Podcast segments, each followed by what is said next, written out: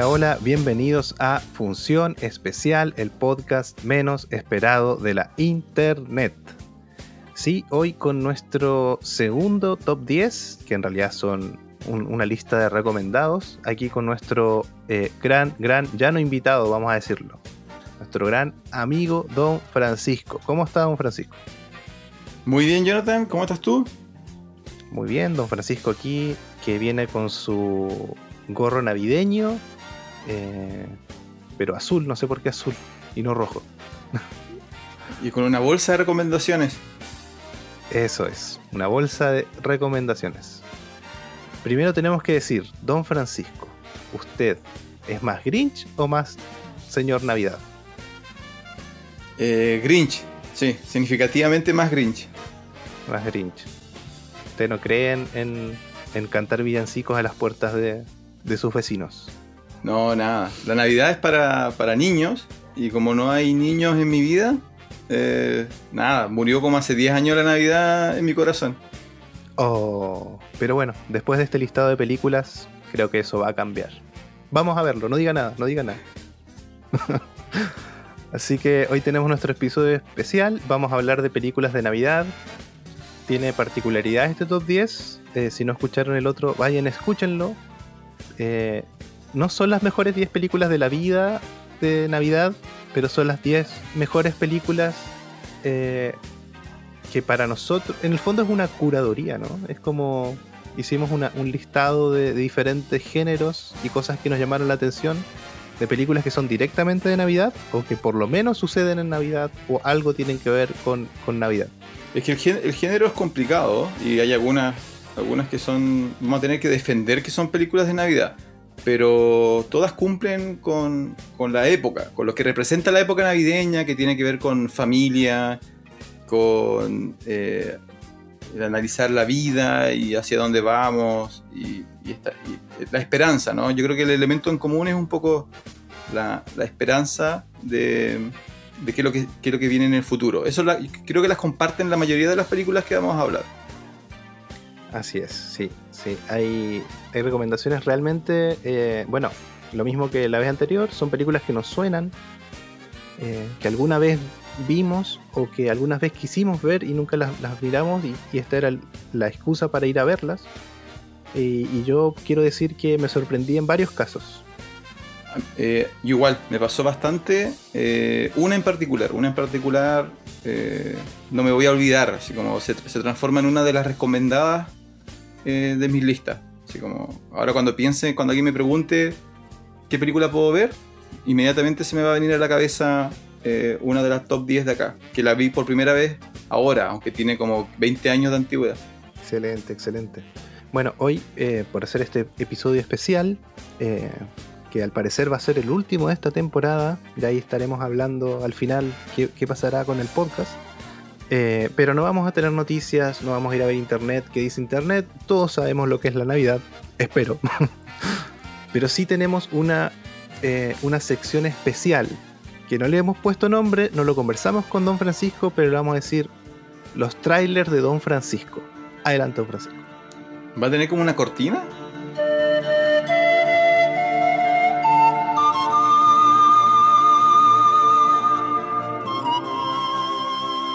Eh, sí, resulta que esta semana eh, y seguramente las próximas semanas van a salir varios trailers para el 2021 y hubo varios que me, llamaron la atención eh, y que quisiera comentar. En realidad, de repente para bien o para mal, ¿no? Uno no, sabe qué esperar de, los trailers. Entonces son, son cuatro, en esta ocasión son cuatro. son todos, teóricamente son todas películas para 2021, pero siempre se sabe que eso puede cambiar. Em, la primera es de Marksman, que es una película de Liam Neeson. ¿ya? Eh, Marksman se traduciría como el francotirador, de alguna manera. ¿ya? Em, y es como, parece ser la típica película que Liam Neeson está haciendo, que es esta película donde siempre es un ex soldado, un ex fuerzas especiales. ¿ya? Y en este caso tiene que ver con él siendo un eh, campesino del sur de Estados Unidos, eh, con la frontera en México, y por distintas razones entra a, interactuar con una, familia de, inmigrantes ilegales y obviamente aparece un enemigo armado, ¿cierto? Eh, el cual él tiene que enfrentarse. ¿Por qué me llamó la atención?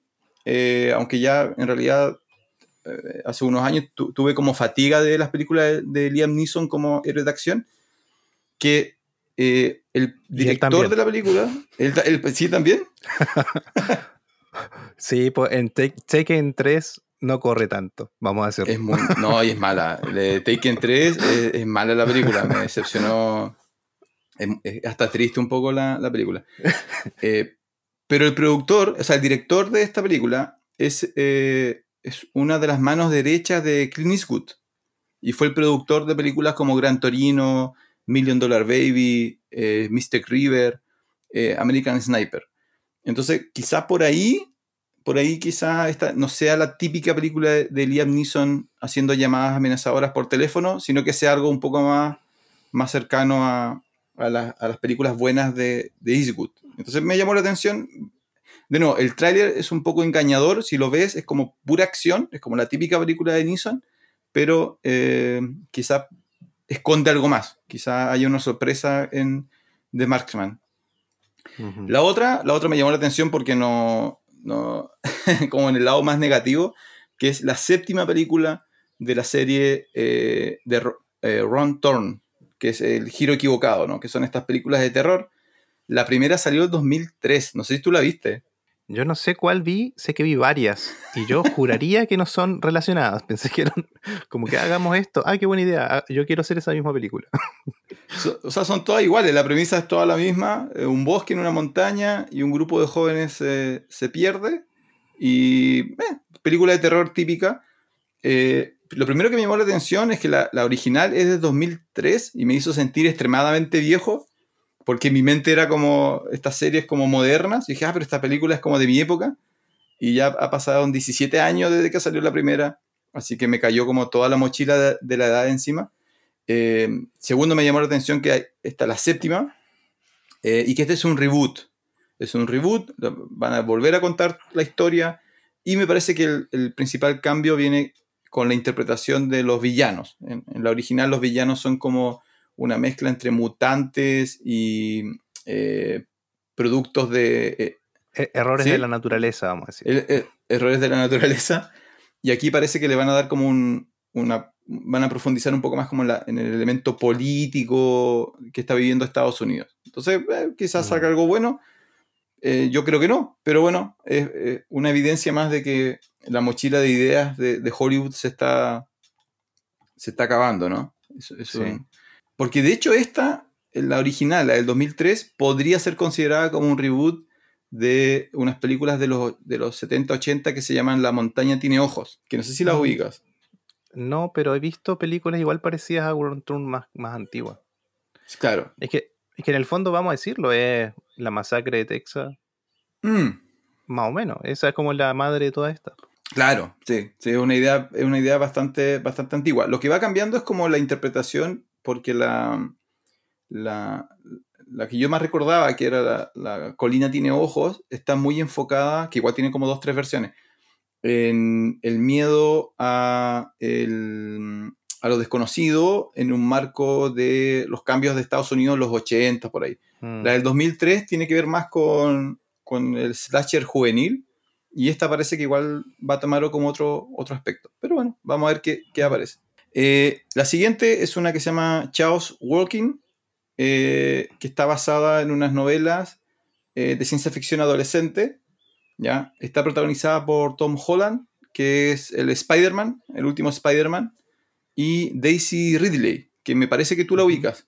Sí, es rey de, la última trilogía de Star Wars. Y eso no más sé de ella. a mí como que me, alegró un poquito eh, verla en esta película porque había, justo había seguido una conversación en internet de hay gente que, le daba pena a Daisy porque era como que eh, Star Wars le había arruinado la vida, así como que le, iba a pasar como un efecto Luke, como que nadie más la iba a, usar en nada más que sea Star Wars. Mm. Eh, pero en el caso de, Luke, todo el mundo recuerda con cariño a Luke y no sé cuánta gente recuerda con cariño a, a Rey. Pero bueno, eso tú tienes otros podcasts aparte para hablar de eso. Tendremos, sí. Pero bueno, es, es, es Daisy, Daisy y Tom. Y la idea de, esta es como la nueva, seguramente la nueva trilogía de películas como enfocadas al público adolescente, donde está Juegos del Hambre, Divergente. Esta es como la siguiente que se viene. Sí, ¿sabes qué me hizo recordar? Eh, hace un tiempo empecé a ver una serie que la dejé, sí. Que se llama The 100, parece.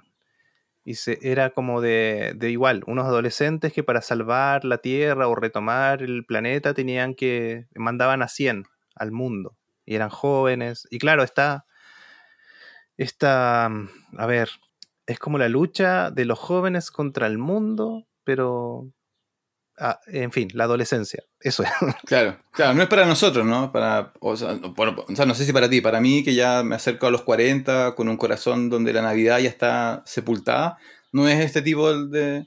No están hechas para mí estas películas, pero me llamó la atención porque es como, puede ser, si le va bien, eh, el nuevo fenómeno cultural eh, que, esté con nosotros unos 3-4 años. Mm, sí.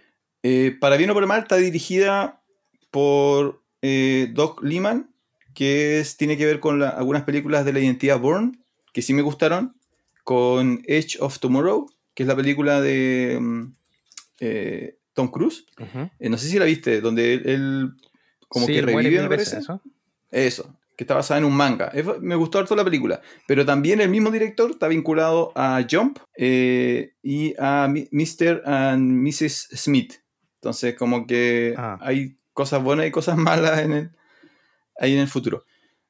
Y la última tráiler, que este sí yo los invito a que lo vean, si no lo han visto, véanlo. Es una película que se llama Nobody y que está protagonizada por Bob Odenkirk. Y eh, merece ver, ver el tráiler. Lamentablemente es un tráiler que cuenta mucho, pero lo que cuenta genera altas expectativas. No sé si lo pudiste ver. Lo tuve que saltear porque lo vi recién. Esa es la verdad. Entonces, mira, para la mayoría de la gente, Bob Odenkirk es em, este personaje de. ¿Cómo se llama? Soul. Saul Goodman. Que es de Breaking Bad, ¿no? ahí apareció originalmente. Así es. Bueno, este es un eh, personaje totalmente distinto eh, y es un Bob Odenkirk que está haciendo como. Eh, como una. A ver, para, para no dar más detalle, porque quiero que vayan a ver el tráiler. Está escrita por Derek Kolstan, que es uno de los creadores de eh, la franquicia de John Wick. Entonces, esa es la única pista que le voy a dar, pero vean el tráiler, se ve muy entretenida, se ve muy interesante y, es muy simpático ver a un actor como Bob Odenkirk haciendo ese tipo de papeles. Así que vayan a ver, si van a ver alguno de esos cuatro trailers, aunque vean los todos y duran dos minutos, vean el de en el Nobody tiene como mi, mi voto de confianza para hacer una, película a seguir el 2021. Excelente. Excelentes recomendaciones de trailers. ¿ah? De trailers, ya estamos en ese nivel. sí.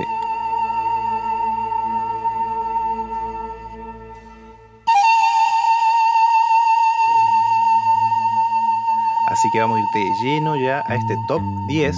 Ah, vamos a decir que en el top 10 anterior teníamos un efectito aquí de la voz, pero aparte del equipo de producción no le gustó el efecto. Así que vamos a ver cómo lo solucionamos en este capítulo. No vamos a decir quién. ¿ah?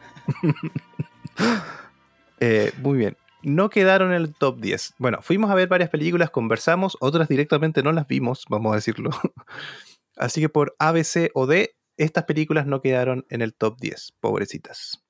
Sí, sobre eso quiero comentar, eh, bueno, tú lo explicaste al comienzo. En la temática navideña hay como subgéneros que, se repiten, ¿no? Que son como la película navideña que te hace sentir bien, la película navideña familiar, la película navideña eh, sobre em, el tipo que hace un giro en su vida. Hay como cosas que se vuelven a contar una y otra vez al día de hoy hay un subgénero de comedia navideña, de películas de de terror navideñas, etcétera, etcétera. Entonces no quisimos llenar el top 10 de, muchas películas que estuvieran vinculadas como al mismo género o subgénero, sino que elegimos como una representación de, cada una de ellas. Entonces el top 10 en sí son todas películas diferentes. Yo creo que eso es como, como importante.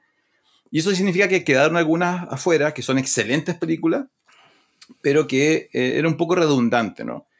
y en ese caso, yo la primera que, que, siento que tenemos que excusar es eh, It's a Wonderful Life, que es una película de 1946, que es quizás como película la mejor película o la más importante película de la que vamos a comentar hoy día. Pero, y esto es lo otro que yo quería comentar, las películas navideñas tienen eso de que eh, están muy vinculadas como, como a la vida de la persona. O sea, eh, yo creo que la mayoría de estas nos impactó cuando éramos niños o cuando éramos jóvenes.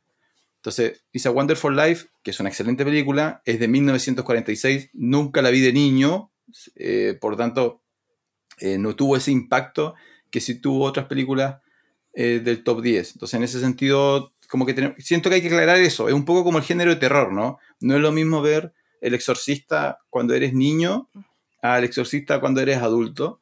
Eh, por lo tanto, Wonderful Life, que es el gran clásico navideño norteamericano, no está en el top 10, pero no porque sea inferior, sino porque, por lo menos para mí, no tuvo mayor impacto en mi vida. No sé si en tu caso. Sí, eh, yo sinceramente no recuerdo haberla visto nunca. Eh, pero lo único que quiero decir es que El Exorcista, eh, aunque la veas ahora y no la hayas visto nunca, es una buena película. o sea, claro, sí, te impacta diferente cuando eres niño. Claro, a eso que ahora. Sí. Pero, o sea, igual da miedo. O sea, bueno, vayan a escuchar el episodio. Vayan a buscar aquí abajo en el listado, aquí abajito, denle like y suscríbanse. Pero hay un episodio de El Exorcista eh, que hice en solitario, allá por cuando el, podcast era eh, solitario y triste. sí. Ahora, eh, yo voy más como al aspecto de miedo, en todo caso, ¿no? El Exorcista es una gran película, pero yo no sé si saltarías así como, como saltaron las primeras personas que vieron El Exorcista. Ah, bueno, no, vamos a poner a hablar del Exorcista. Pero Wonderful Life no lo has visto entonces. No, no. Eh, hice, cuando hicimos la preproducción de este episodio, fui a buscar qué películas podrían ser. Y, claro, la seleccioné, pero como tuvimos que ver varias películas, no la dejé ahí afuera.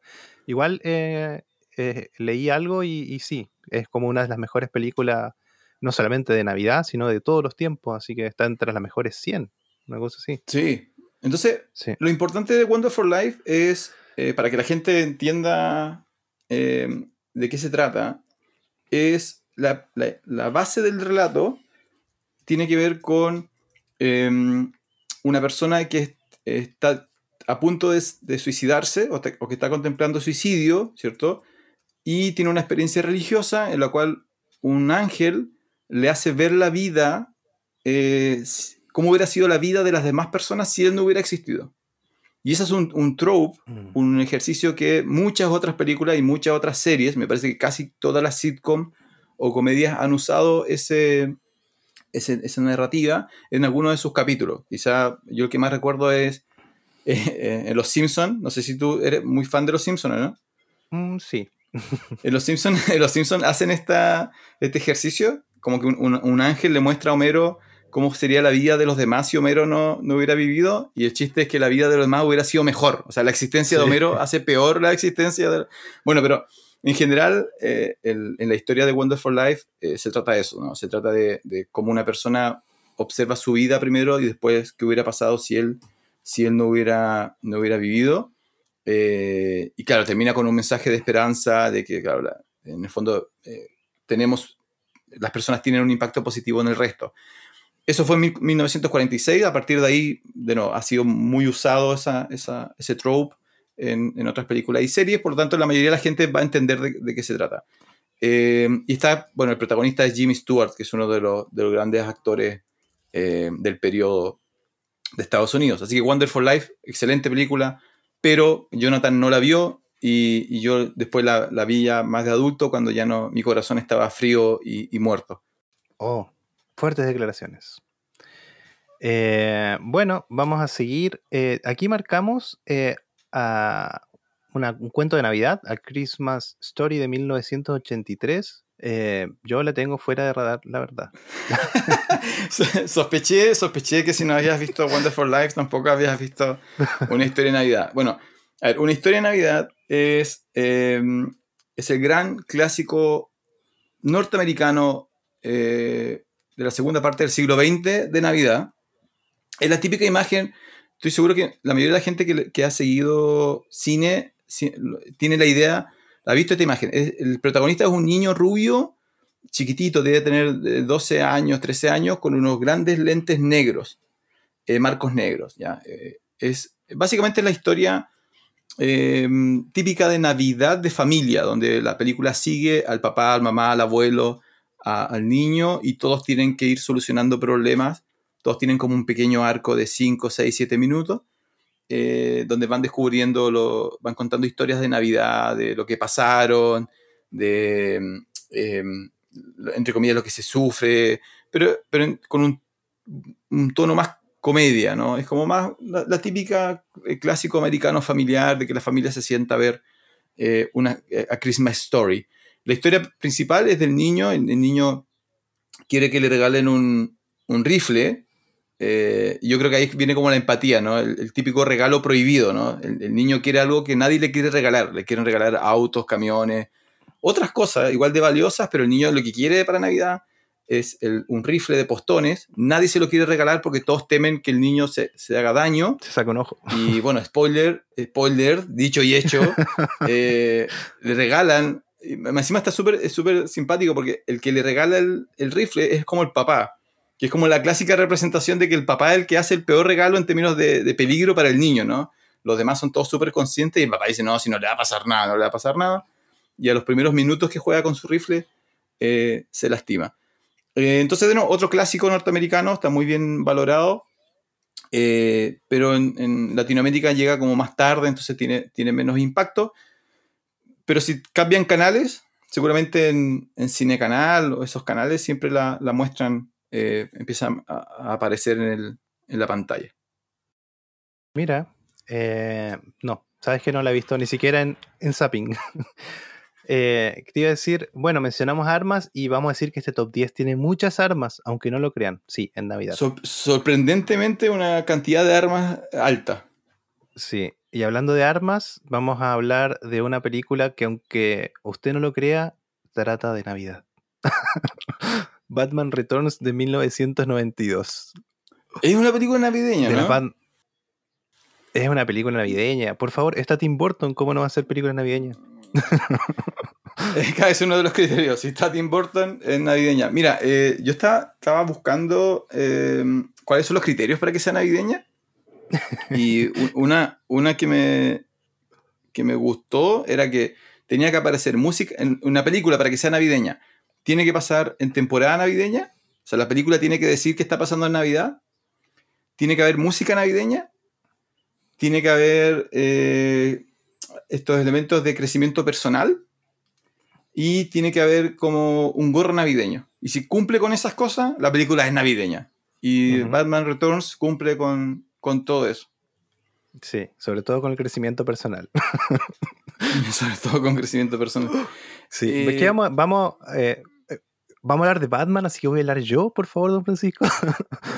ah, ¿quieres competir con, de sobre Batman? No, no hay problema. o sea, a ver, ¿qué me gusta a mí de esta película? Eh, bueno, vamos a decir que esta fuera Navidad porque no es la gran película tampoco, vamos a decirlo. Pero si usted es fanático de Batman y solo ha visto las últimas, por favor vaya a ver esta época dorada de Batman también. Cuando Batman no podía mover el cuello. porque su traje era muy, muy raro. Eh, ¿Qué tiene buena las películas de Tim Burton de Batman? Que hubo un quiebre después porque después sale Batman y Robin, que para mí es la peor película de superhéroes de la vida. Eh, siempre todo sucede de noche en estas películas. Todo sucede de noche y eh, los edificios son súper altos y tiene toda la estética de, Tim Burton. Eh, eso, eso quería decir nomás, en realidad. eso lo hace una gran película de Batman. Sí. Eh, o sea, es la, ambientación, ¿no? Sí, sí, el mundo. El mundo que te muestran es, solamente sucede en estas películas, las dos de Tim Burton. El después se separa mucho del resto de las películas de Batman, ni hablar de, Batman con traje gris y pantaloncillos azules. Mira, es súper es súper interesante porque el, la, mayoría de las personas cuando imaginan a Batman como personaje, ¿no? Imaginan al. Batman de Burton. Yo, creo que ese es, su, es su, parámetro. En realidad, el personaje de Batman en el cómic no es tan así, no es tan bortoniano. Eh, entonces eso también te demuestra como el impacto que tuvo, que tuvo estas adaptaciones para el, consciente como colectivo, ¿no? incluso cuando las comparan con las de Nolan, dicen, no, pero que Batman se supone que tiene que estar siempre oscuro, noche, el tema gótico. Y eso, eso viene de Burton, no viene tanto de, de los cómics en general. Mira, mira qué bueno. Yo establecimos que no leo cómics. Eh, ¿Cuándo establecimos eso? Una vez que hablamos de cómics. Pero igual ah, mentí, porque, ¿sabes qué? Tengo cómics de, Star Wars. ya, pero eso no, son, eso no cuentan como cómics. Son cómics. Cuentan como. No, son productos de marketing. Eso no son cómics. Son cómics de Dark Horse, son cómics. Mira, son, son. A mí, bueno, hay muchas películas de Burton durante en el capítulo de hoy, así que lo, establezco ahora. A mí Burton, mientras más lo veo, eh, menos me gusta. Eh, como que me va desencantando, ¿no? Y hace poco vi Batman Returns de nuevo y igual bajó varios puntos en, mi, valoración. Yo la tenía tan alto en mi corazoncito frío y la volví a ver y se me acercó mucho a las de Schumacher. Oh, no. Bueno, pero ¿sabes qué? ¿Qué podemos decir de Batman para subirla un poco más? Que actúa Michael Keaton, Danny DeVito, Michelle Pfeiffer y Christopher Walken. O sea, tremendo reparto. No, y la primera estaba Nicholson. Sí, en la, primera. sí. El, uno, el gran Joker eh, es Nicholson y ya siendo Jack, el Jack Nicholson, el gran actor Jack Nicholson. No sé cómo lo hicieron. Bueno, en, el fondo lo hicieron porque era Warner Brothers, ¿no? Entonces plata no le faltaba. Sí, sí, ¿sabes qué? Bueno, ahora último, bueno, cosas de los tiempos, igual toda la gente está discutiendo cuál eh, Joker era mejor. y se olvidan de, de este Joker que igual es diferente y a mí igual me, gusta, es icónico, tiene como mucha, no sé, me parece súper bien armado también. Sí, sí, y calza muy bien con el, con el Batman. El, Joker de Burton es un muy buen antagonista del Batman de, Norton. Sí, de Norton, de Burton. no quiero, quiero olvidarme de su apellido. Ya, así que no em, vamos a hablar más de Batman para dejarla ahí que no baje más. sí, hablemos de la siguiente, por favor. Oye, la eh, siguiente, eh, dale. Elfo, del 2003, eh, no me gustó, no me gusta ese tipo de humor, así que yo no, diré nada más al respecto. Sé que es una gran comedia, los gringos les encanta ese tipo de humor, pero a mí Will Ferrell haciendo de como de elfo ignorante no, no me causó ninguna risa. ¿A ti? Sí, bueno, igual salió de la búsqueda, qué películas que hablan de Navidad y salió Elfo ahí, Elf del 2003. Yo no la vi, no la he visto. Creo que tampoco lo voy a ver, hay otras cosas que ver, pero sepan que hay una película ahí que trabaja Will, Will Farrell, ¿se llama? Will Farrell, sí. Will Farrell. Sí, y, se trata de que un niñito se mete a la bolsa del viejito pascuero cuando es bebé, algo así, y resulta que lo crían en, el Polo Norte, o algo así, de eso se trata, y, y claro, es una comedia. Punto. así que bueno, Elfo del 2003. Sí. Eh, vamos a, ver dos películas que, estuvieron ahí rasguñando el top 10, la verdad. Eh, vamos a decir de nuevo que nuestro top 10 no tiene ningún eh, método científico, sino que se basa en, escalas de 1 al 5, partiendo estrellas a la mitad también. Eh, pero tiene que ver, mi escala a veces es diferente a la de Don Francisco, pero llamativamente muchas veces es igual. Así que no estamos tan, tan separados en las calificaciones. Eh, fuimos a buscar una película que sea la más nueva que trate de, Navidad. Eh, y fuimos a ver esta que me llamó la atención, y eh, que no está disponible todavía por ahí, pero se puede ver, usted sabe, usted sabe. que se llama Fatman del 2020. Oye, yo descubrí que mis habilidades para, tener acceso a estas películas son superiores a las suyas. Yo pensé que andábamos iguales, pero pero eh, parece que mis habilidades ninjas de internet son, son mejores que las de eh, Jonathan. Sí, lo que pasa es que como, bueno, eh, Mac, tú sabes. ah, sabes que no había pensado en eso, ahora lo entiendo todo. Ok, ok. Uno que... Ya, está perfecto, perfecto, perfecto. Entonces, bueno, Fatman es una película del 2020, por eso nos llamó la atención, porque también nos gusta comentar cosas bastante contemporáneas. Eh, protagonizada y, toda la publicidad va, gira alrededor de eso por Mel Gibson. Eh, a mí me gustó la idea. Eh, pero no sé cuánto hablar de la idea porque me parece que igual es una película que, si tú te sientas a verla sin saber nada, te, puede generar como cierta sorpresa, pero no es suficientemente buena como para recomendarla eh, realmente. Es como... Me decepcionó un poquito. Sí, eh, mira, ¿sabes qué? Yo no me había fijado. Yo juraría que la había dirigido también Mel Gibson. Mira, y no. No, no, no. no. Qué raro, ¿no? Como que le sentí el sello de él. Aunque no es un sello de verdad, pero. Bueno, sí, Fatman está llena de buenas intenciones, eh, pero es mala sumando esas buenas intenciones. Esa es como, como mi, mi lectura de la película. Mm, creo que hay muchas cosas que se hubiesen ido por un camino. Tiene, mira, tiene algo de Fargo, la serie. Tiene algo de comedia oscura. Eh, tiene, no sé, tiene un montón de, tiene algo de eh, Tekken, casi. Tiene como pistolas. tiene pistolas, eh, tiene un asesino súper, eh, no sé, ¿cómo decirlo? Especialista, tiene mafia, tiene dinero sucio, tiene un niño que es un maldito. No, los personajes, a mí, puntos positivos fueron los, tres personajes, los protagonistas, eh, me gustaron todos y me gustaron cómo lo fueron, cómo lo fueron desarrollando. Eh, yo no, sé cuál es la traducción. Los gringos hablan de, eh, high concept cuando hablan de, ideas. las películas pueden ser guiadas por una idea o pueden ser guiadas por los personajes. Esta es una película guiada por una, una muy buena idea, eh, que es colocar al, a, la Navidad y al viejo Pascuero en un universo eh, pero luego el desarrollo, no sé si le faltó presupuesto, no sé si algo pasó ahí, pero como que me quedó truncada la película. Eh, al final, incluso toma hartos elementos como del western eh, mm, en, el, acto final, pero tampoco lo logra tan bien.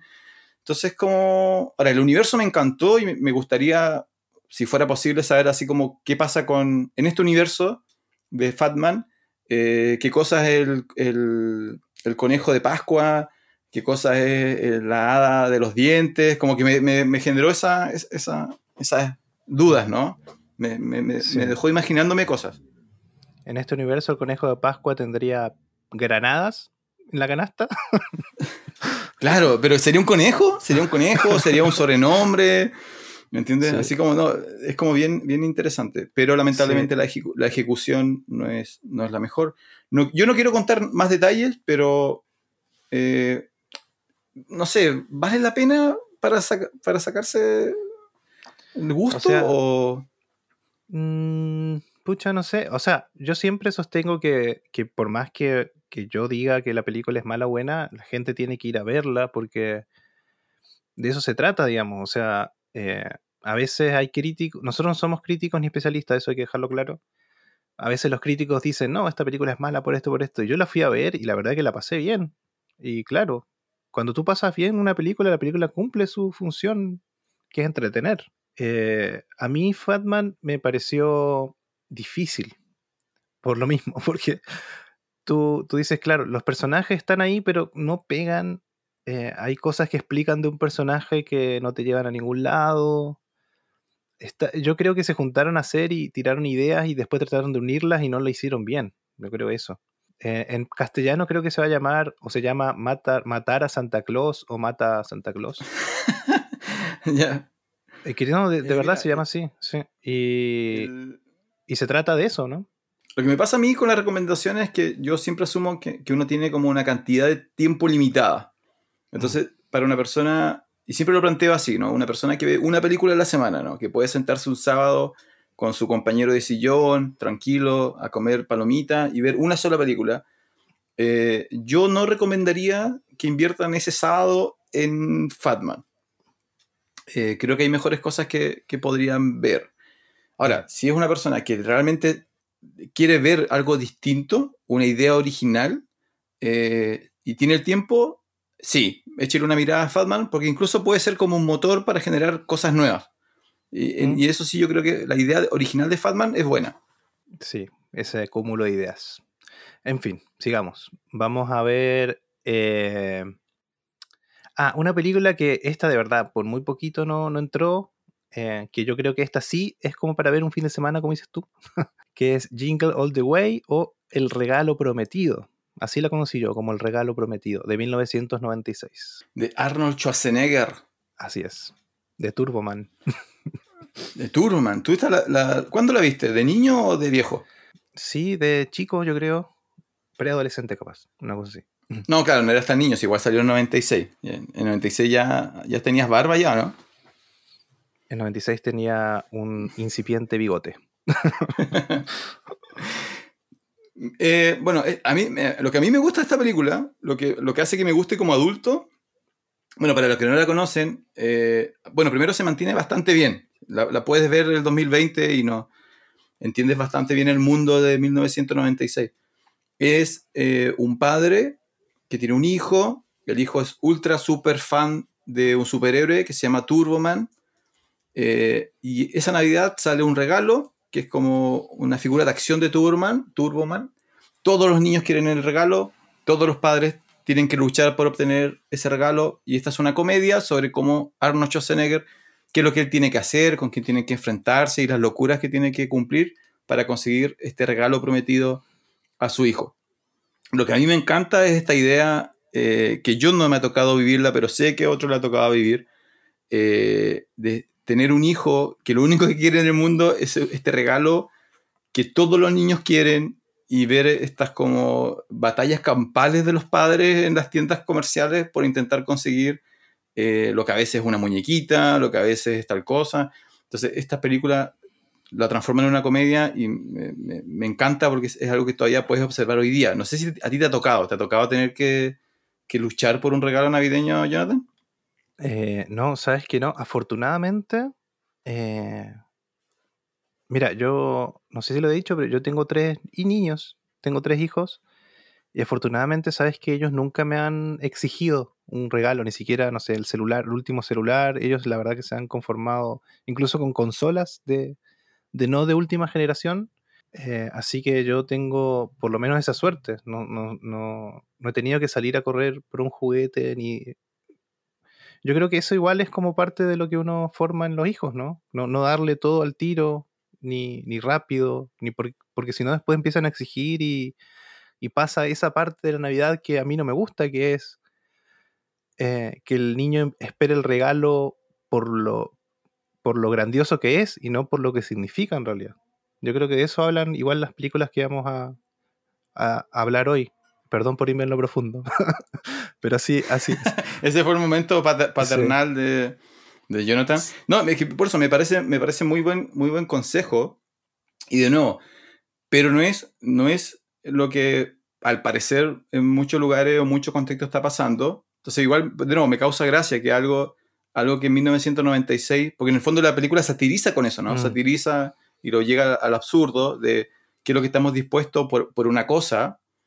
Eh, pero resulta que esto fue el 96, estamos en el 2020 y el 2020 todavía puedes ver evidencia de lo que estás dispuesto a hacer la gente por una cosa, ¿no? Sí, ¿sabes qué? Eh, quiero, mencionar cortito eh, una tienda que no vamos a mencionar el nombre, pero empieza con F y termina con A lanzó unos monitos que se llamaban los duendes mágicos, creo que se llaman.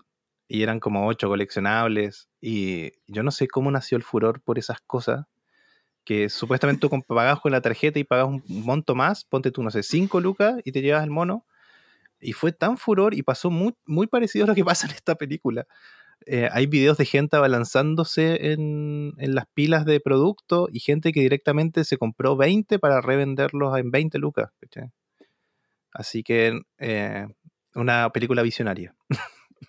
Una película visionaria, sí, sí, sí. Sí, y bueno, ¿de qué se trata? Eh, bueno, eso, de que está el regalo eh, que todos quieren. Prometido. Y, dos padres luchan por ese regalo. y si uno de esos padres es Arnold Schwarzenegger, usted sabe de qué película estamos hablando. Bueno. claro. Ahora, este, este Schwarzenegger ya había hecho algunas películas de comedia. Estaba mm. como haciendo la transición. Sí, sí, sí. Entonces, un Schwarzenegger que ya no se toma tan en serio en realidad. Sí, no tan Terminator en realidad. No, ya había dejado atrás Terminator. Sí, algo que decir que el niñito protagonista es Anakin Skywalker en episodio 1. Esta vez lo chequeé, es él. ¿Es Anakin? Espérate, pero espérate, ¿a qué te refieres con el, el, Anakinito. el Anakin, el de pelo Eh. de plato, de Volt? Sí, el que corre carreras de pod racers. El que le hace la entrada a la princesa de una manera súper extraña. Sí, que le dices, eres un ángel. Ah, ¿ya ese? ¿Ese es el, el- el hijo de Schwarzenegger? Ah, mira, no lo sabía, no lo sabía. Sí. Lo que pasa es que yo no, no tengo, tengo bloqueado Star Wars de mis búsquedas. Yo ya no. Nada con Star Wars. Hay que decir que en esta película actúa mucho mejor que, que en Star Wars. Eso quiero decir. es que igual su papel era raro. Bueno, no vamos a hablar de Star Wars. Pero esas son las películas que no quedaron en el top eh, por A, B, C o D razón. Y, y eso, no sé si quiere decir algo más, don Francisco. Hay mucha, mucha, mucha película navideña. Eh, me da la impresión que es porque comercialmente la figura de Santa Claus es libre. Es libre, ¿no? Coca-Cola no la compró. Eh, no, no. Creo que es el acto de publicidad más grande de la vida, pero no. Porque, Ya, perfecto. señor, Entonces- espera, tenemos que decirle a la audiencia, señor, usted sabe que Santa Claus de barba blanca, vestido de rojo, primero, no existe. y segundo, fue creado por una compañía No, yo no iba. Yo, mira, yo. yo estaba cuidando no decir eso. No, niños, niños que están escuchando, el tío Jonathan eh, está bromeando. Obviamente, el viejo Pascuero existe en todos nuestros corazoncitos, menos en el mío, donde ya nos acerca. Pero eh, es es una broma, es una broma del tío Jonathan. Ya. Eh, pero entonces la, la- eh, me parece que la, la- las figuras de. Me parece que las figuras de, no, Santa Claus es como libre, ¿no? Lo puede usar cualquiera, no hay que pagar derechos. Eh, sí, sí, este es libre. Entonces eso significa que cualquiera puede contar la, la historia que quiera de Santa Claus. Entonces hay cosas que no alcanzamos a cubrir, que, como por ejemplo la película Santa Claus conquista a los marcianos de 1964, Ah, ya, sí. o películas como San- Santa Claus contra Drácula, Crónica de ya, Navidad. que, que, que no alcanzamos a, a cubrir. Y después hay películas navideñas que, que, mm, por ejemplo, uno puede ampliar la, la- El Día de la Bestia, ¿lo ubicas? Técnicamente El Día de la Bestia de Alex de la Iglesia es una película navideña. Pero bueno, ahí nos estaríamos alejando harto de, de lo que normalmente la gente ve en, en- en Navidad. Oh, pucha, lo hice Entonces, Ya. No, para otra. entonces Para realmente ah, próximo año. para la próxima, para el otro año, para el, para el especial del otro año. Entonces, realmente, si buscas películas navideñas, hay de todos los colores, gustos, años, nacionalidades. eh, es quizá uno de los géneros eh, más populares. Muy bien, entonces vamos a empezar con el top 10, que no sé qué voz ni qué efecto vamos a colocar aquí. Vamos a decir top 10 de Navidad. Jo, jo, jo, jo, ¿o no? Claro, un jojojo, Sí. jojojo a todos. Top 10.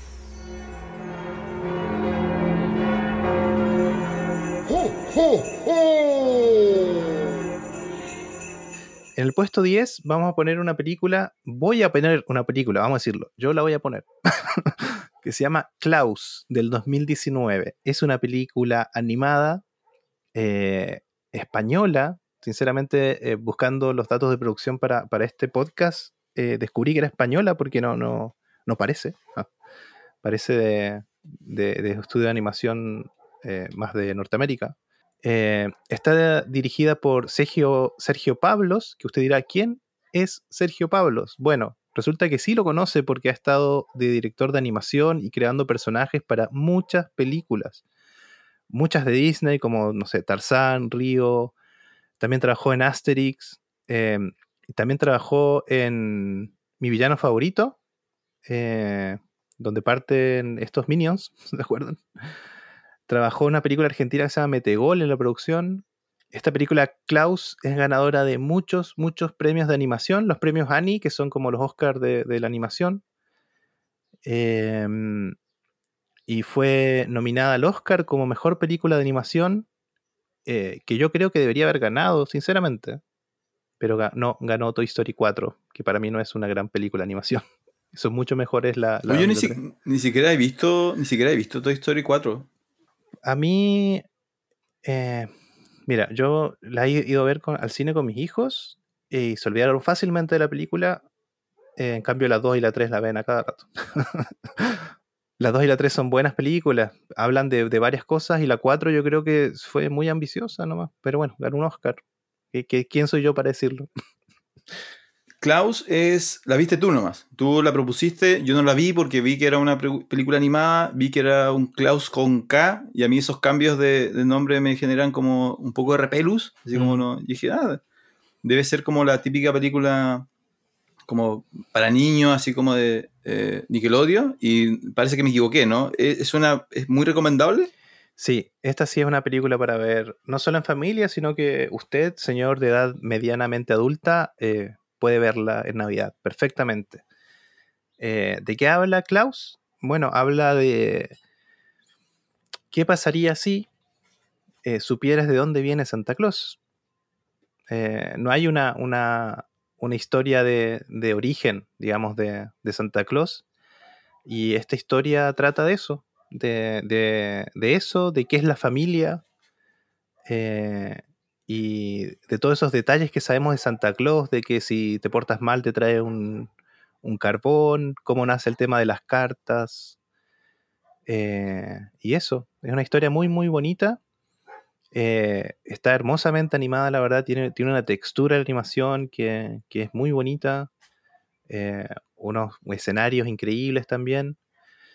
y bueno, en, breves palabras, se trata de, un joven joven adulto que tiene la vida resuelta, su papá es multimillonario, en, no nos dicen cuándo, pero seguramente es como el siglo XIX tal vez. Eh, y, esta persona de, buen vivir que vive a costa de su padre, eh, la verdad que su padre se enoja mucho y lo manda al lugar más desértico porque es dueño de una oficina de correos, la más grande supuestamente, y lo manda a, hacerse cargo de una oficina de correos que queda, asumimos que es como el Polo Norte. Y, descubrimos muy pronto que en esa ciudad hay dos bandos, eh, dos familias o dos clanes que constantemente se pelean a muerte. Y él cae en esa, en esa situación. Y luego se transforma en de viejo pascuero. ¿Cómo que no? No, resulta que, que él para poder salir de ese lugar le dicen, ya, tú en un año tienes que, no sé, eh, timbrar no me acuerdo el número, 10.000 cartas, ponte tú. Entonces, el, segundo acto empieza donde él se da cuenta de que no puede enviar cartas porque la gente se odia en esa ciudad, se odia, se odia realmente, es una isla.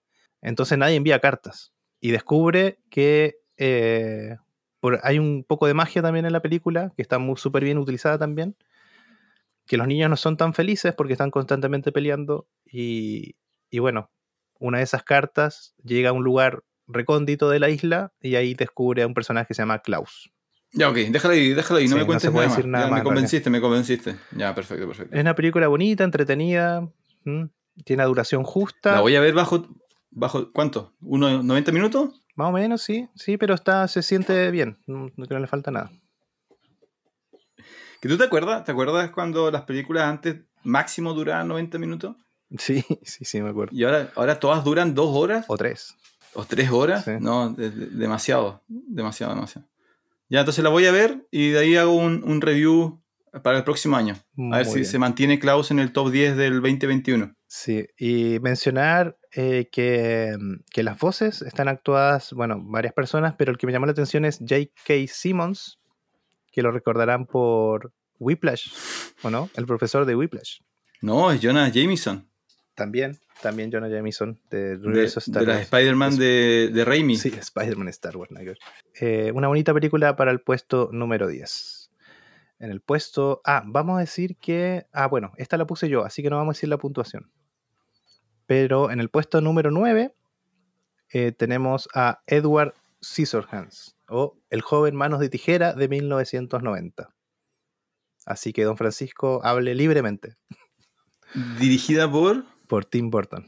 No, ya, ya dije que me causa repelos Burton. Mira, eh, de nuevo, un poco para explicarlo, eh, Tim Burton tiene su estilo, ¿no? Tiene su estilo, tiene su estilo de historia y tiene su estilo de, mm, de, ambientación, que a, mí me parece eh, súper interesante. Creo que, creo que ese es como el gran aporte que tiene él de haber encontrado una voz propia. Yo creo que hay muchos directores no, creo que los grandes directores lo que logran es eso, que cuando tú ves una película de Scorsese te das cuenta inmediatamente que es una película de Scorsese, lo mismo con Nolan, ya lo mismo con Kubrick, con Coppola, eh, eh, con Kubrick, y Burton tiene eso, y en ese sentido me, parece que es una figura súper importante, además que es, como, es, moderna, ¿no? Trabajó en los 90, 2000, pero a mí personalmente eh, sus películas como que no me dejan no, quedan en mi memoria. De hecho, tuve que hacer como buscar qué películas había hecho Burton o, con qué películas se asocia Burton. Y en general lo único que recuerdo de las películas es como que, ah, sí, se ven como películas de Burton. Eh, me pasa con, Manos de Tijera, me pasa con, eh, se me olvidó hasta el nombre, el, de la, el peluquero que, que transforma a la gente en pastelitos, ¿cómo se llama? peluquero que trabaja en pastel. Ah, sí, sí, Sweeney Todd se llama, pero es una gran película Sweeney Todd. Muy bien, ya, eso, eso. Entonces, eh, esa película, eh, El jinete sin cabeza, que no se llama así, pero Sleepy Hollow. recuerdo yo, El jinete sin cabeza. claramente tú eres muy fan de Burton, entonces te voy a dejar hablar a ti, pero yo solamente quiero, quiero establecer eso. Eh, incluso, bueno, como es un, un ranking navideño, imagino que la mayoría puede, puede sospechar que hay otra película de Burton metida en, este baile. Me parecen buenas películas, pero a mí no me dejan nada excepto la estética y, las tiendo como a olvidar.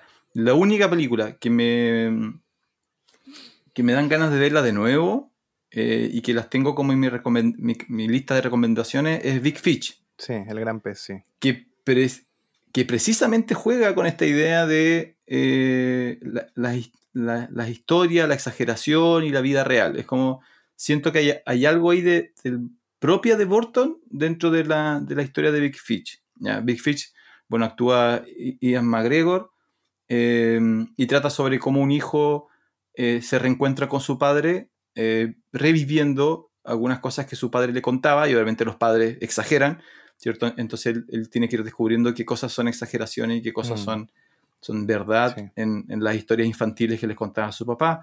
Esa película me, gusta mucho, esa película la, volvería a ver. Eh, el resto de la cinematografía de Burton entiendo que es súper popular, entiendo por qué es súper popular, pero a mí no me, no, no me genera nada. Sí, mira, para que veas lo importante que es El joven manos de tijera, voy a colocar aquí una canción, música de coros angelicales.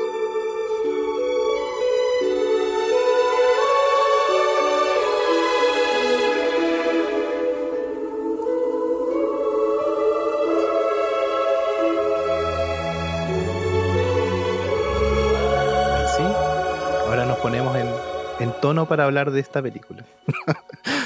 sí, eh, el joven Manos de Tijera eh, bueno, es un personaje icónico, todos conocen al joven Manos de Tijera. Si no, en Halloween, de más que fue disfraz obligado en algunos años. Y, y sí, Tim Burton tiene toda esta estética, eh, pero a mí me gusta esta película en especial porque es un cuento. A mí me gusta mucho cuando te cuento una historia con forma de cuento.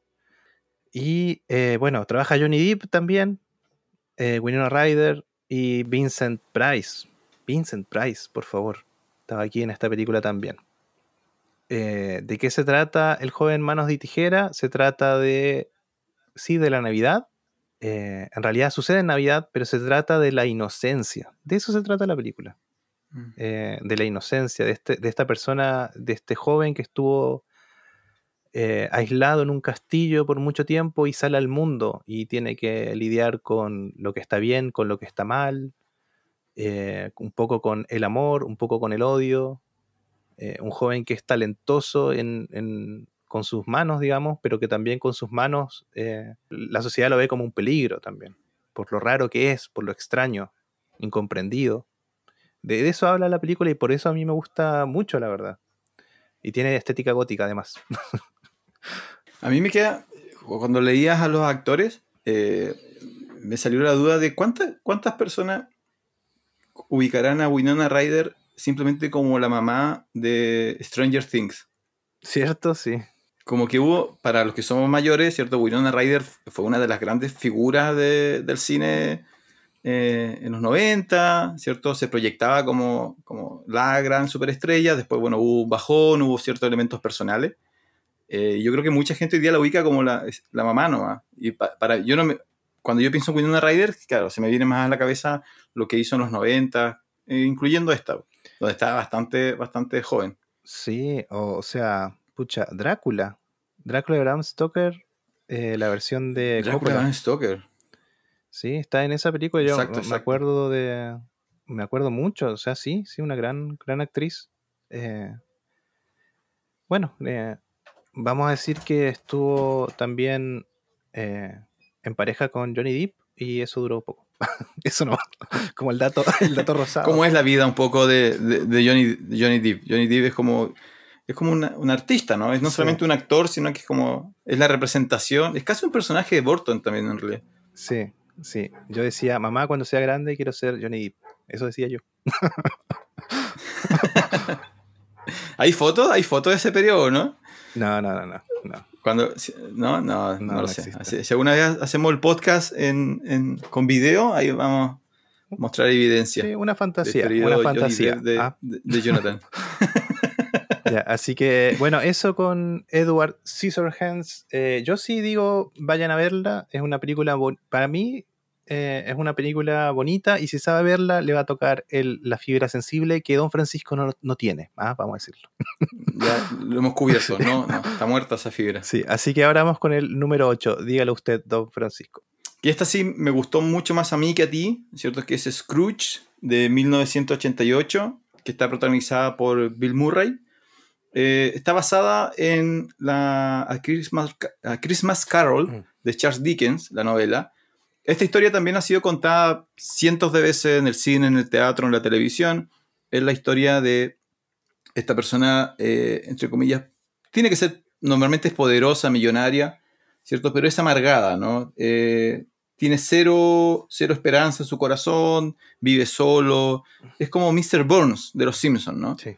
Y llegando a Navidad, recibe la visita de eh, tres espíritus, cuatro espíritus, perdón. El primero la avisa qué es lo que va a pasar, que es que lo van a visitar tres otros espíritus, uno vinculado al pasado, otro al presente, otro al futuro, y que dependiendo de la respuesta de él, esto puede marcar eh, su vida, ¿no? Incluso es como un poco una amenaza, ¿no? Vas a morir y antes de morir vas a pasar por esta experiencia religiosa.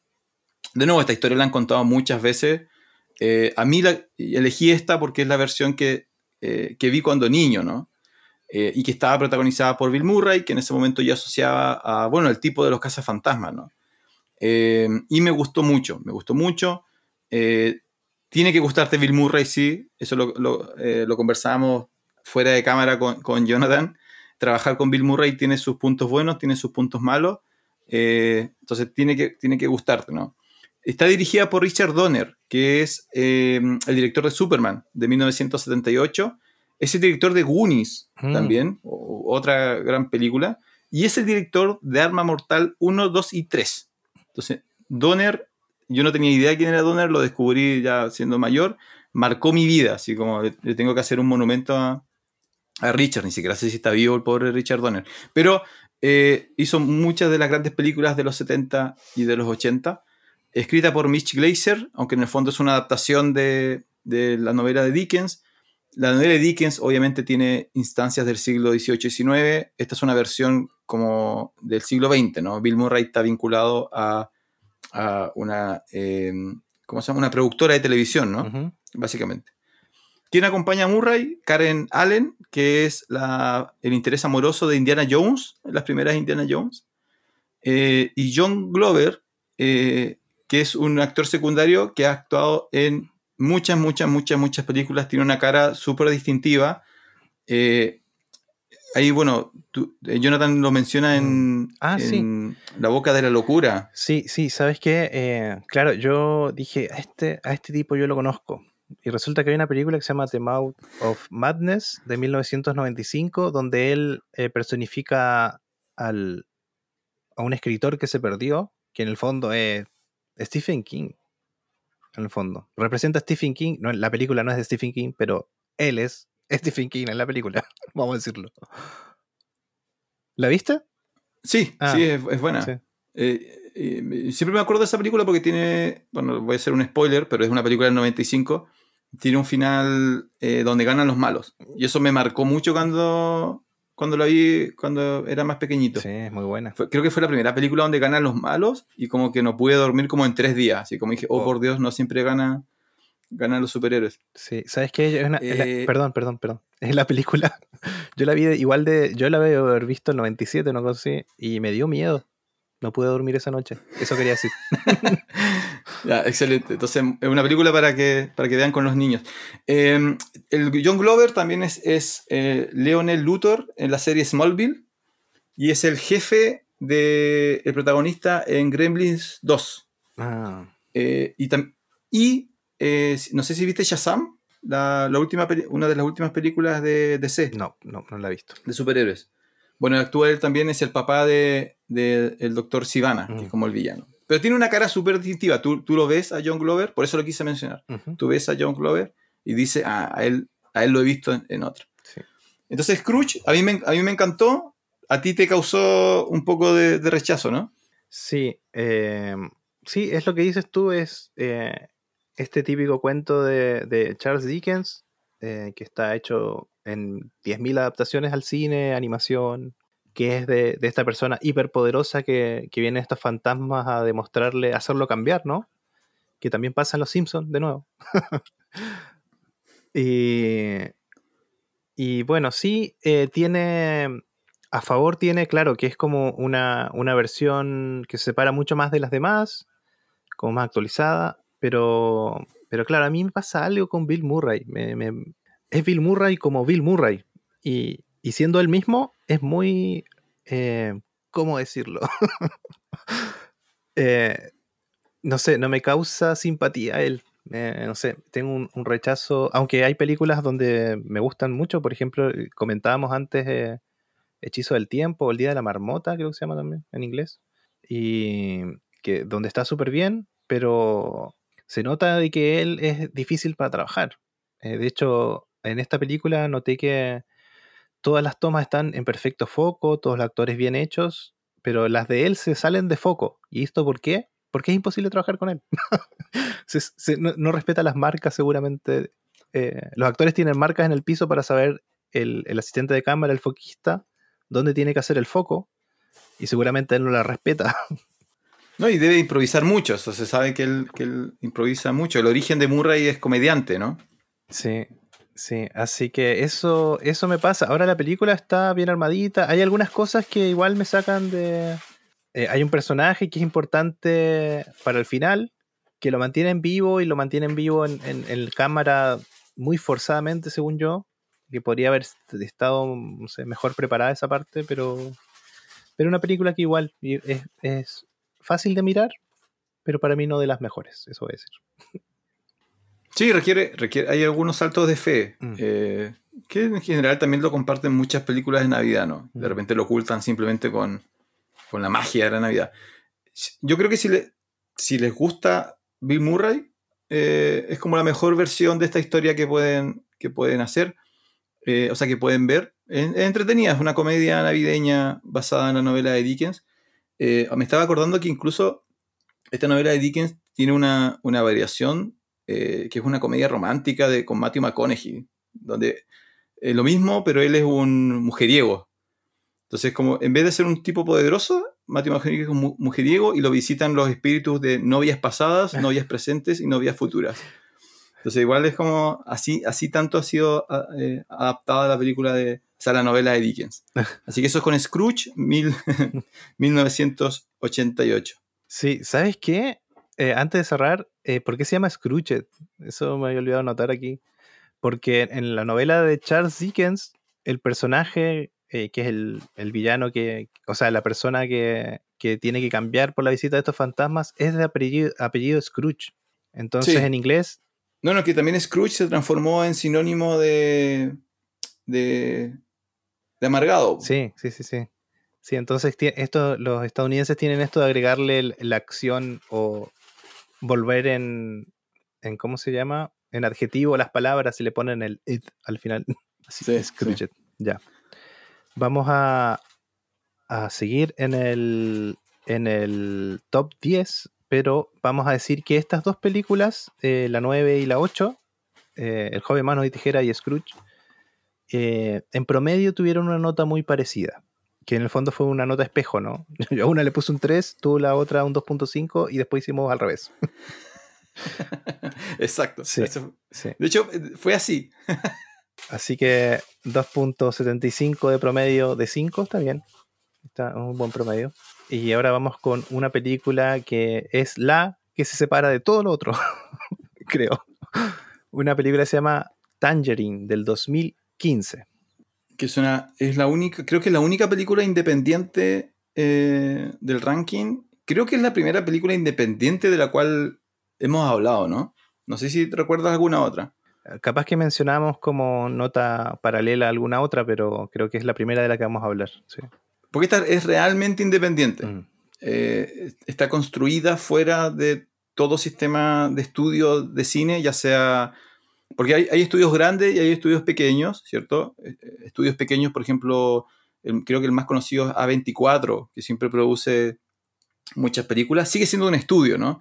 Esta no, esta es un grupo de personas que deciden contar una historia. El presupuesto aproximado es 100 mil dólares, que no, no, es básicamente nada, ¿ya? Pero tiene, tiene, primero nos llamó la atención porque tiene una gracia técnica, ¿no? Sí. Que, bueno, tú explicarás ahí lo que más, lo que más te llamó la atención, eh, pero además la temática eh, es navideña, cuesta, cuesta encontrarlo, pero es navideña, eh, pero también presenta algo que es bastante contemporáneo y también me interesaba mucho y me, me, sorprendió muy positivamente. Yo, la verdad es que me ganó la película, así como que al principio no me convenció, y después me terminó ganando. En términos técnicos, el director es Sean, Baker, el escritor es Sean Baker también. Eh, el cast es una película independiente, no, no, conocemos a nadie. Es posible que no veamos más ni tampoco ninguna de estas personas. Es eh, Kitana Kiki Rodríguez, Mia Taylor y eh, Karin Karagulian. Esos son los tres protagonistas. Sí.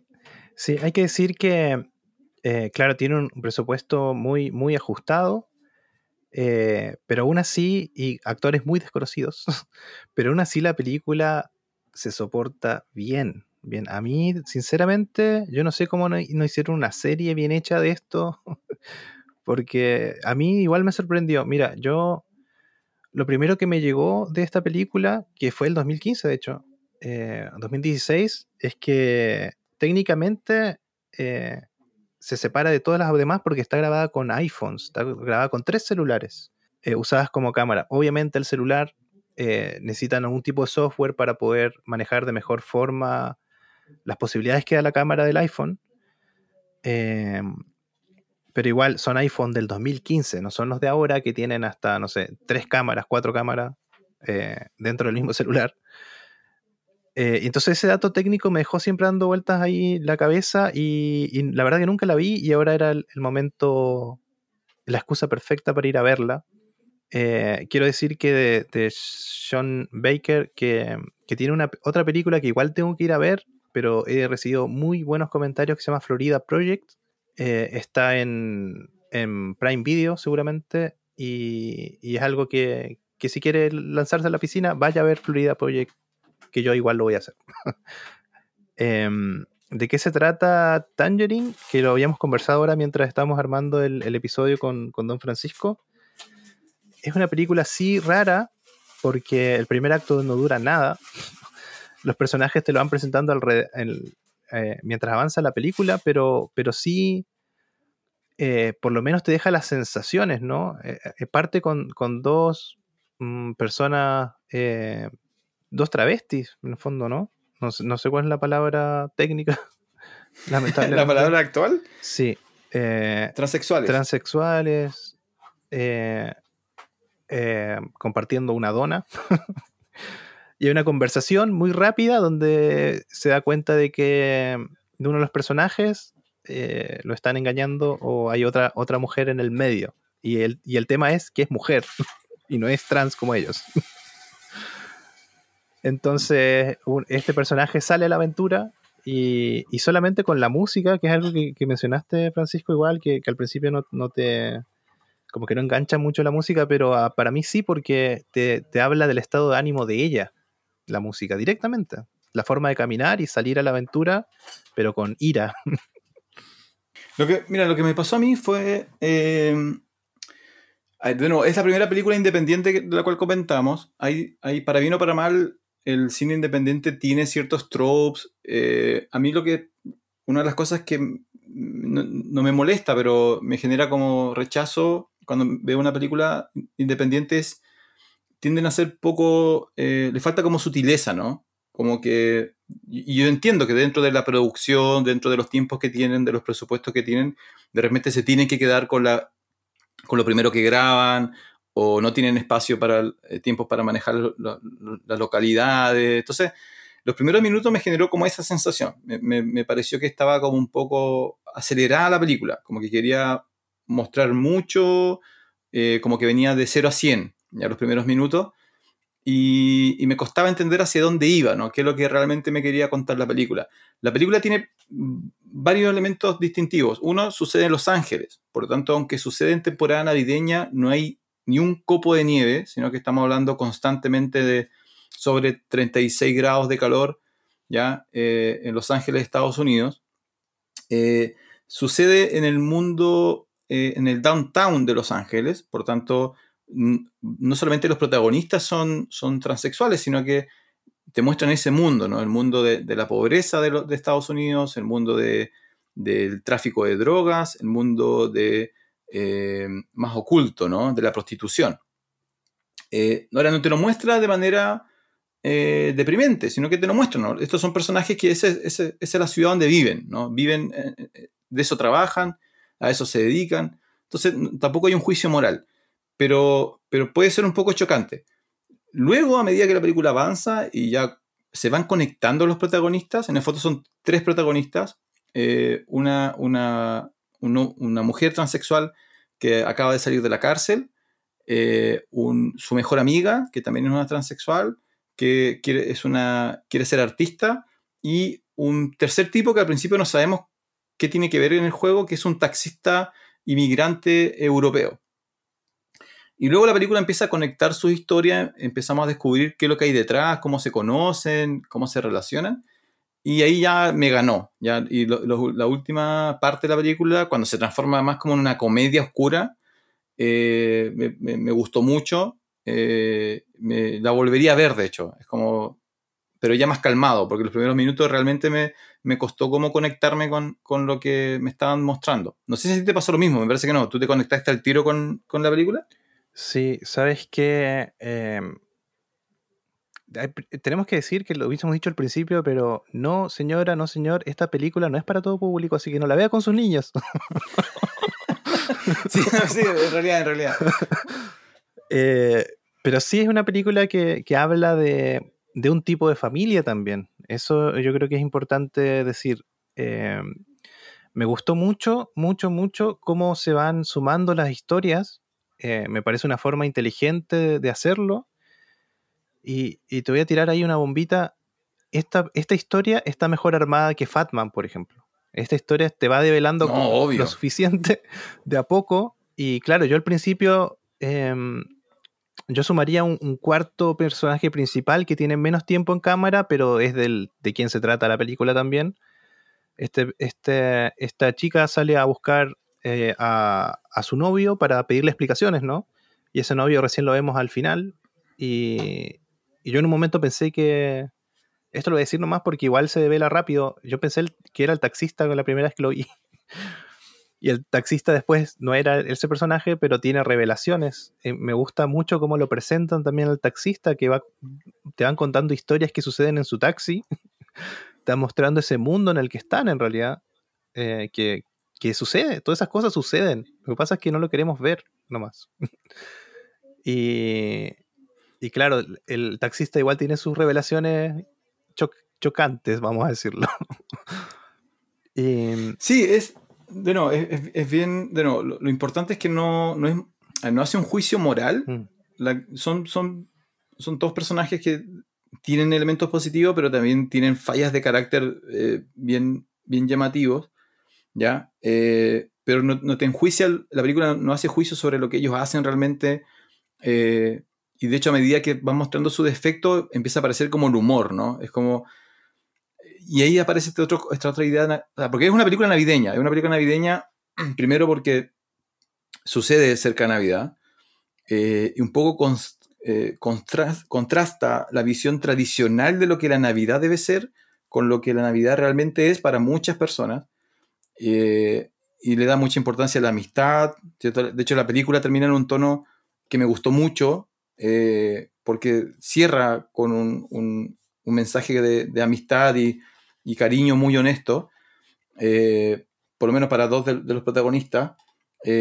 para el otro no, para el otro te, hace ver el peso de lo, que, de lo que significa las concepciones que tenemos sobre cómo la vida debe ser y cómo esas concepciones no realmente se articulan a todas las personas. Yo creo que ese mensaje es súper interesante. Yo, si bien no es una película para ver con niños, yo sí creo que es una película interesante para ver con gente joven. Eh, porque también rompe la burbuja de lo que es eh, la vida, ¿no? Eh, entonces es, bien interesante, pero lo hace de una manera inteligente. lo otro es navideña porque no sé si te diste cuenta, en todos los momentos, o sea, todos los protagonistas en algún momento cuentan una historia de Navidad. No sé si, si lo captaste. Sí, sí, sí, sí, un poco en realidad. Eh, todos recuerdan algo que, les pasó en Navidad, ¿no? Y lo chistoso es que lo recuerdan con, mucho cariño. Dicen, no, cuando yo era niño pasó esto. Entonces como que también hay como este regreso, esta emotividad de la nostalgia de, ver la Navidad como este periodo donde eh, puras cosas buenas pasan, ¿no? Pero después regresan a su realidad y en realidad están viviendo como... La película sucede como en un día, básicamente.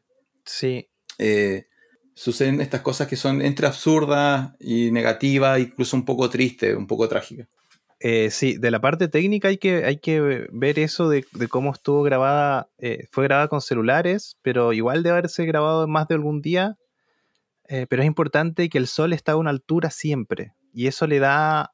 Eh, primero que es un buen truco porque ayuda a que no tengas que tener eh, tanta iluminación extra, digamos, te, ayuda el presupuesto, pero también ese sol que siempre está a, altura baja te permite jugar con ese destello. a mí me parece la película muy inteligente, muy inteligente como está armada desde lo técnico también. Mira, no, no revisé notas por ahí, pero estoy casi seguro que los, personajes principales siempre andan con unos bolsos y carteras, ¿no se te cuenta? Sí, sí. Estoy casi seguro que ahí dentro llevaban el lavalier, porque el audio está demasiado bueno para hacer cómo está grabada la película. Seguramente llevan un lavalier dentro y escondiendo el micrófono, porque si no, no, no creo que haya un, un sonidista con, con asistente ahí con el micrófono colgando en todo ese tipo de escenas, porque la, película es muy dinámica. De hecho, a ver, de hecho, a ver, eh, la mención de que está filmada con celulares se hace eh, en el sentido de, valorar lo que hicieron. ¿ya? Si tú ves la película y nadie te dice que está filmada con celulares, no, no hay forma de que lo descubras realmente si no eres una persona que quizás como tú tiene un ojo más técnico. Eh, se escucha súper bien, se ve súper bien.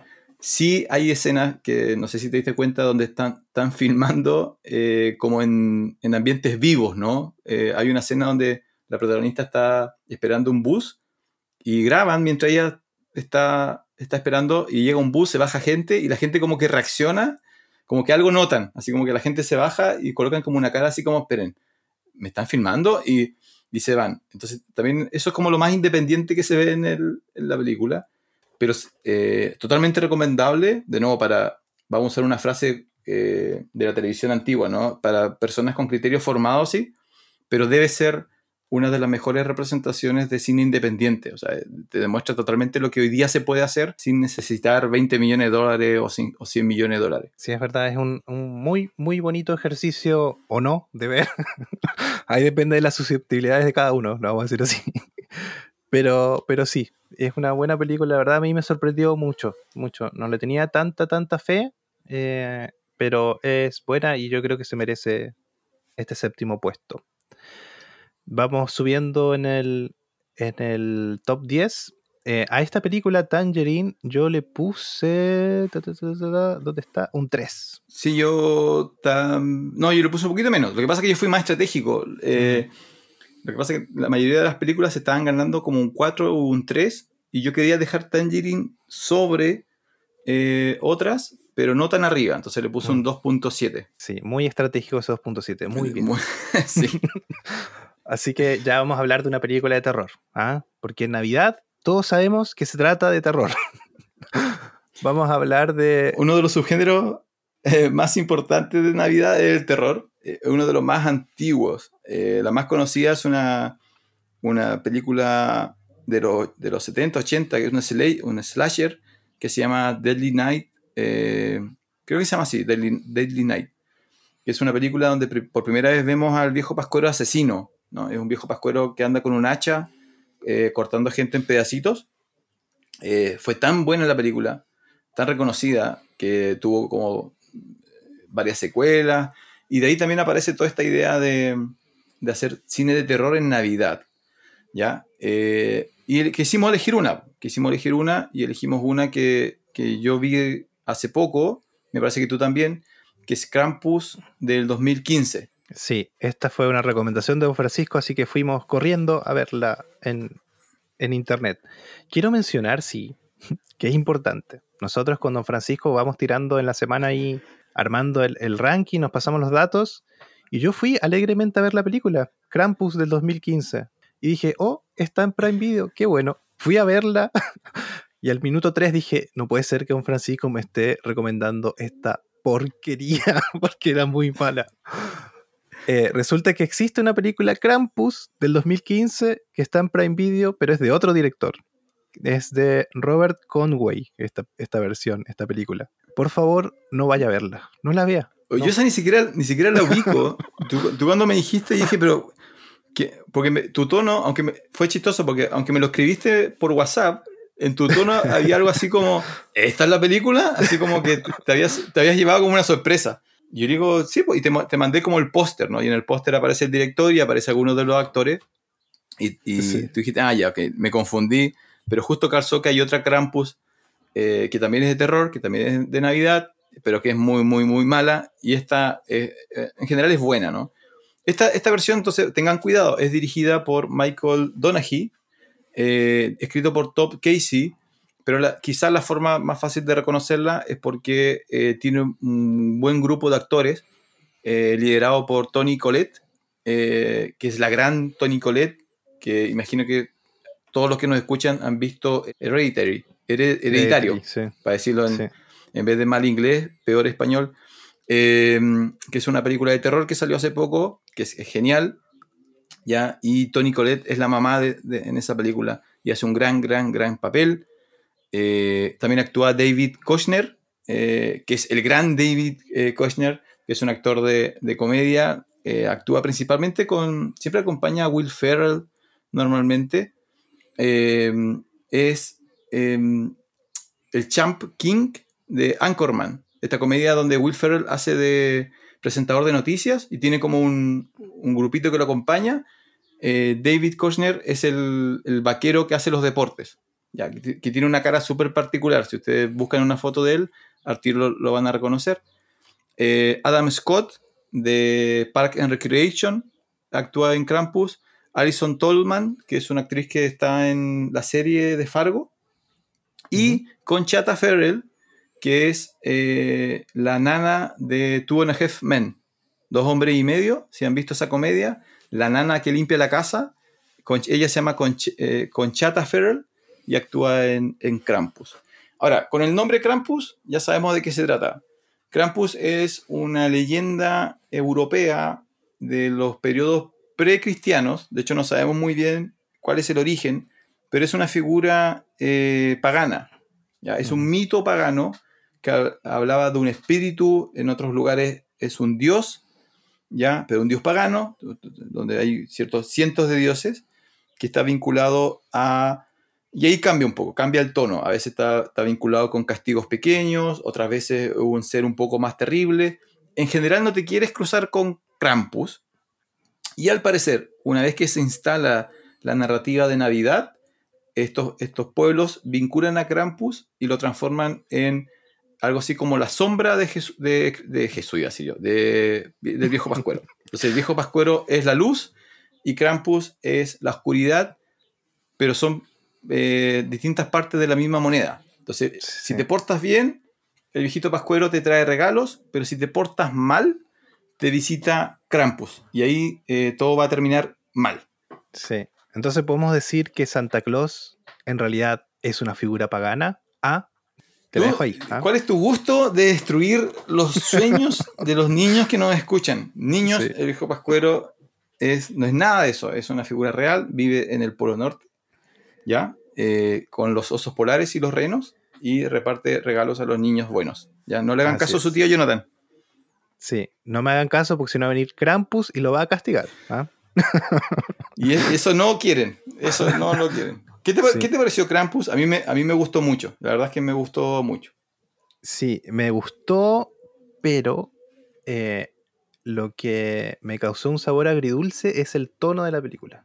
Me, como que hay cosas que están, como que, a ver, puede ser una historia sombría o puede ser como esto comedia, comedia trágica, no sé, como Gremlins, ponte tú, que, parece que vamos a hablar igual por ahí.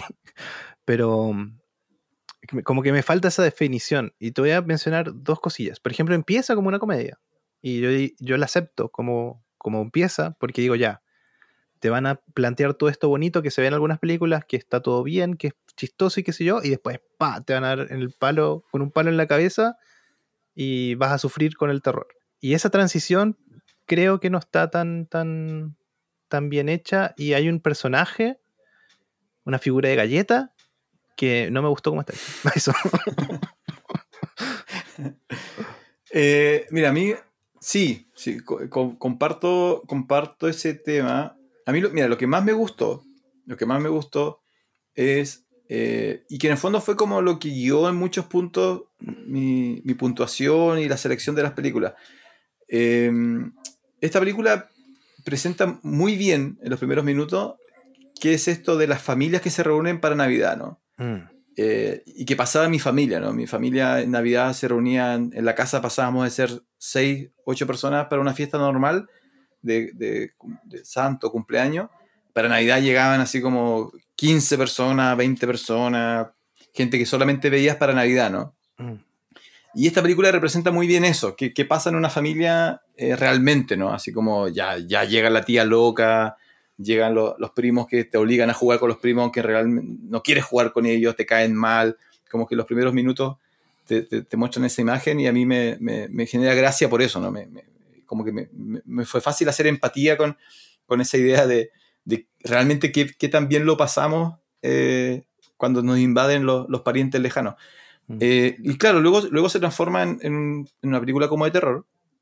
Sí estoy de acuerdo en que cuesta, cuesta saber eh, cuán en serio te tienes que tomar el terror.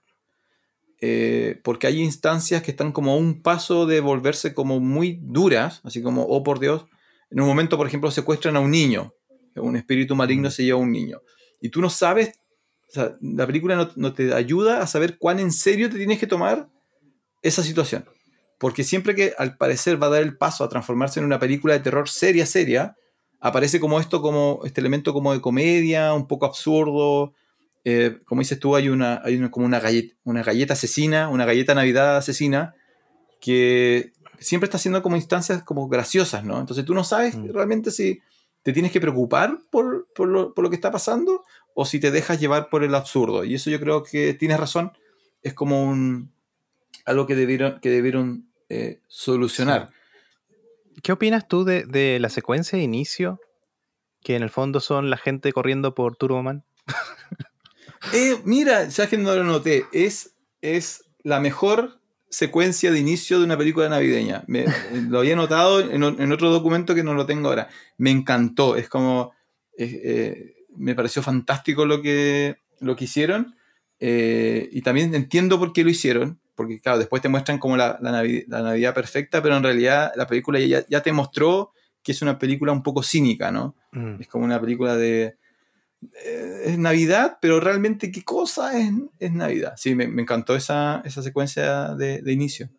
Sí, sí. Ah, Yo aún así, yo creo que la, la película funciona sin esa secuencia. A mí me pareció que, es- que está bien, pero sobró, capaz. capaz que, no sé.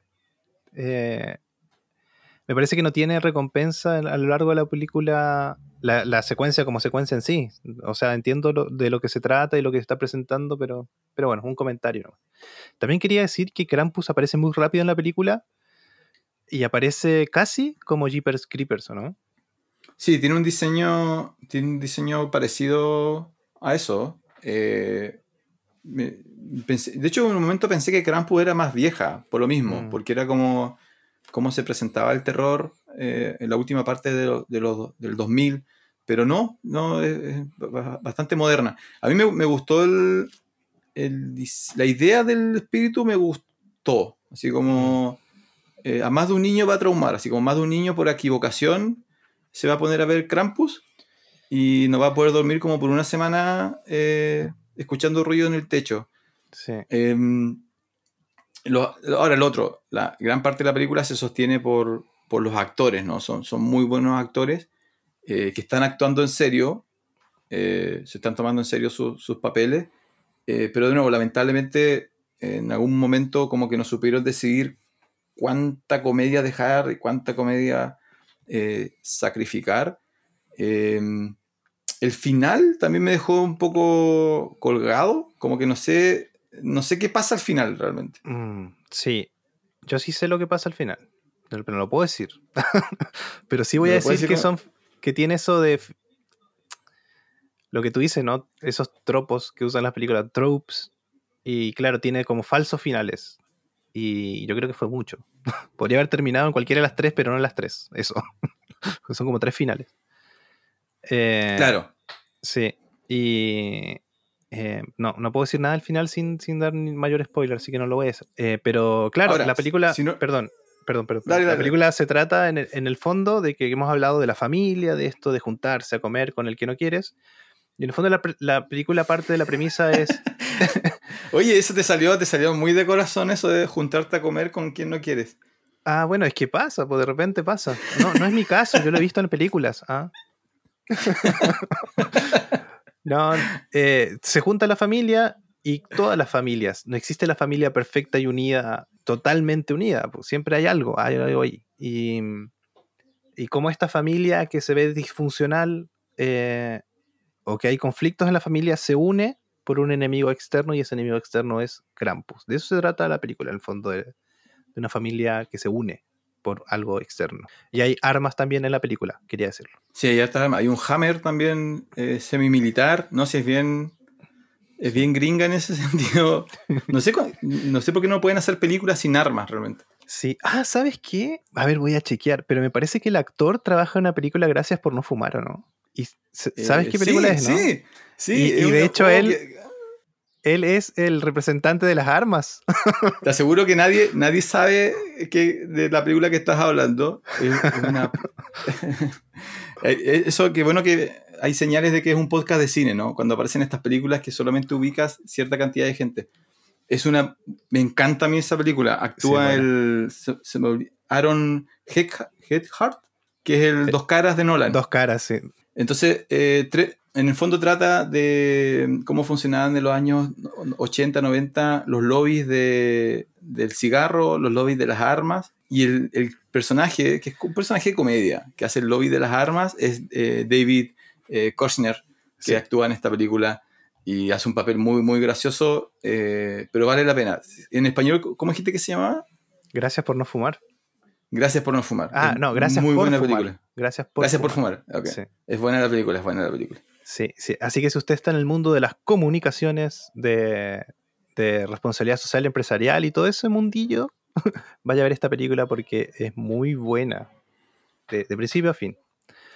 Eh, ya, estamos con Krampus y hablando de, armas y, eso. Hay cosas que voy a mencionar de esta película en otra película, así que lo voy a dejar para, para volver a esta después. Sí, yo la, mira, yo la recomiendo. A mí me, me gustó.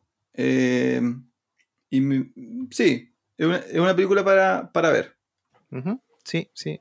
La verdad que, que una muy buena recomendación. Yo lo pasé bien viéndola y, y está bien. Está bien en el puesto ahí promediando la tabla.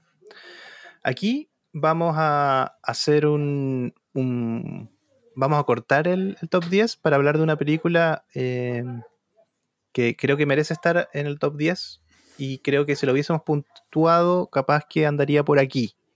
No sé si exactamente el puesto 5, pero por aquí. Que se llama Milagro en la calle 34 o Miracle on the 34th Street, me salió bien, de 1994. Eh, que para mí, si me hablas de película de Navidad clásica, para mí esta es la película de Navidad clásica. Es como la que yo veo casi siempre y, me parece que tiene un mensaje muy bonito. Y está muy bonita también como está hecha. Sí, esta, esta es lo que comentábamos al comienzo, ¿no? Que hicimos elegir eh, una sola película eh, de, estas películas de Siéntete bien en Navidad.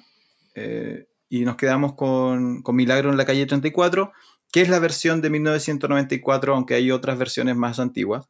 Ya, esta es la versión, yo creo que más conocida popularmente, ¿ya? Y es una película, esta es una película navideña, 100% navideña, enfocada en el mensaje navideño eh, y qué es lo que, lo, que más se valora, y, es como para terminar abrazándose con todas las personas que, que tú quieres.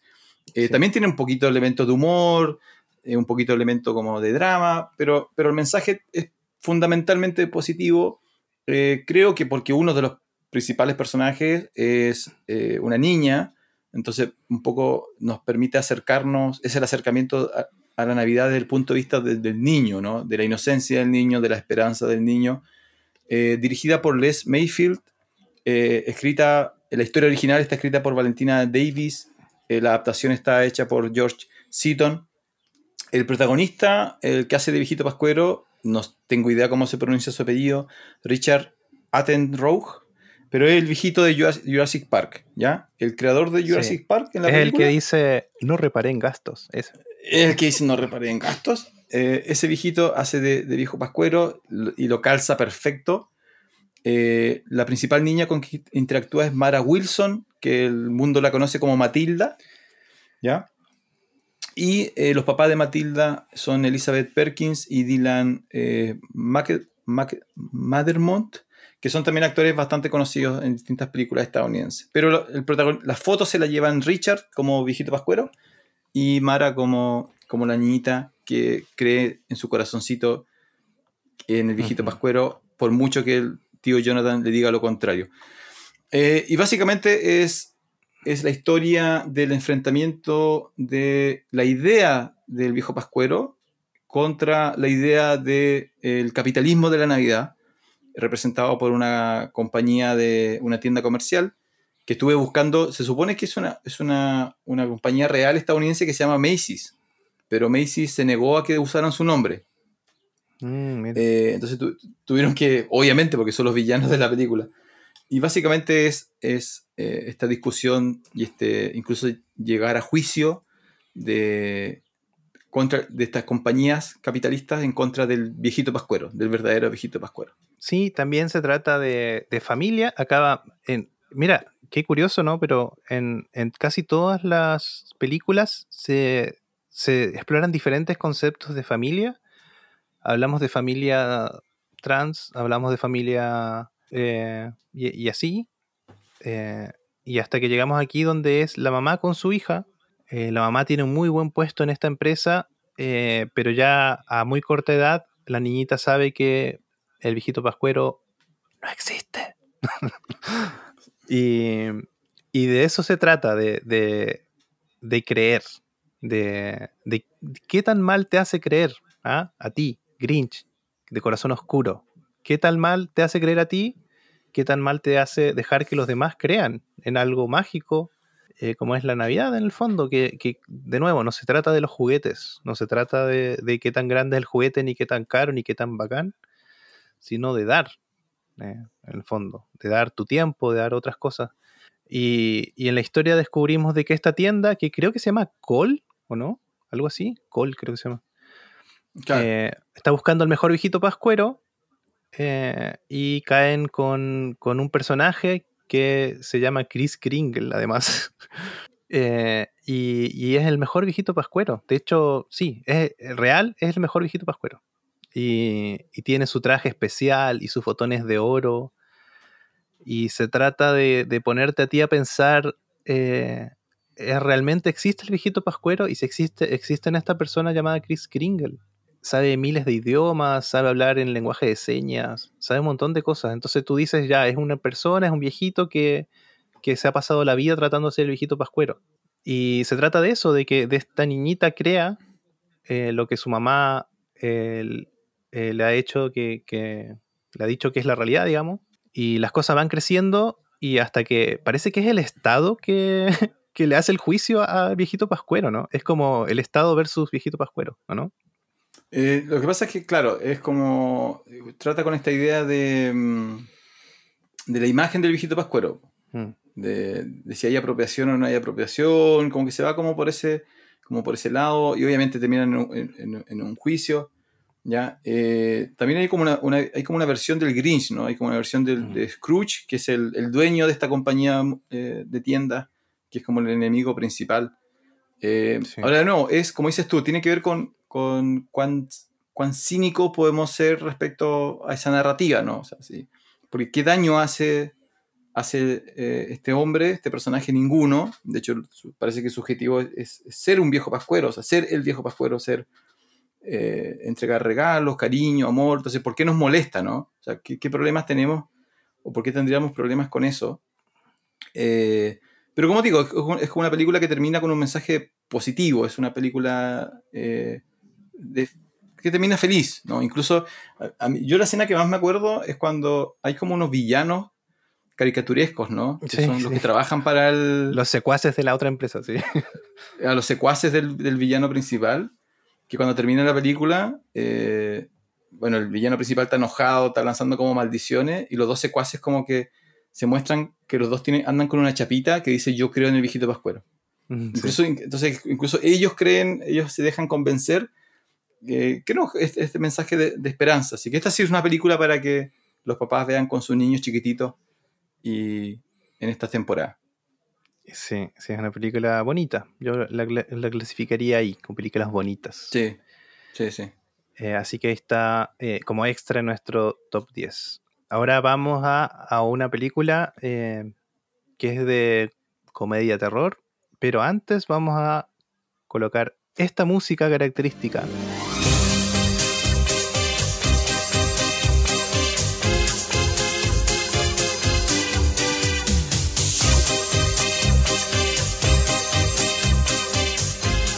Bueno, si no reconoció la, música de esta canción, eh, debe haber nacido en los últimos 10 años, ¿o no?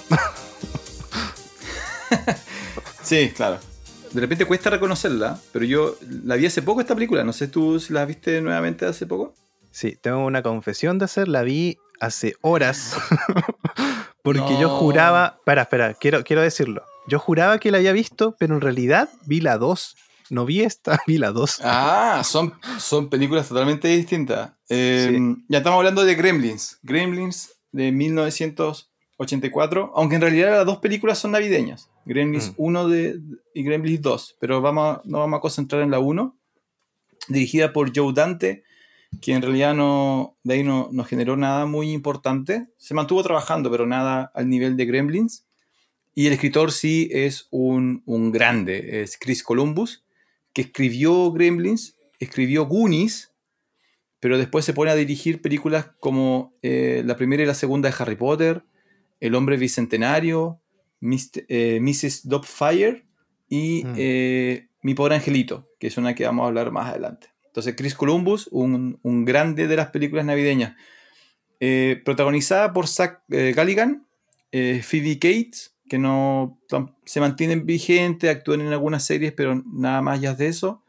Eh, el, eh, actúa Hoyt Axton, que es el papá del, joven protagonista, que es un cantante realmente, un cantante norteamericano, yo no lo sabía. Y me puse a escuchar un poco de su música, de Hoyt, y es buen cantante, es folclórico, sí. Es como la banda sonora de los Duques de Hazard. Esa música canta, canta Hoyt, pero eh, le sale muy, muy, muy bien. Y eh, quise mencionar que en Gremlins aparece Dick Miller, que es un actor secundario, eh, un actor de reparto muy popular en los 70, 80, 90 en las películas de terror.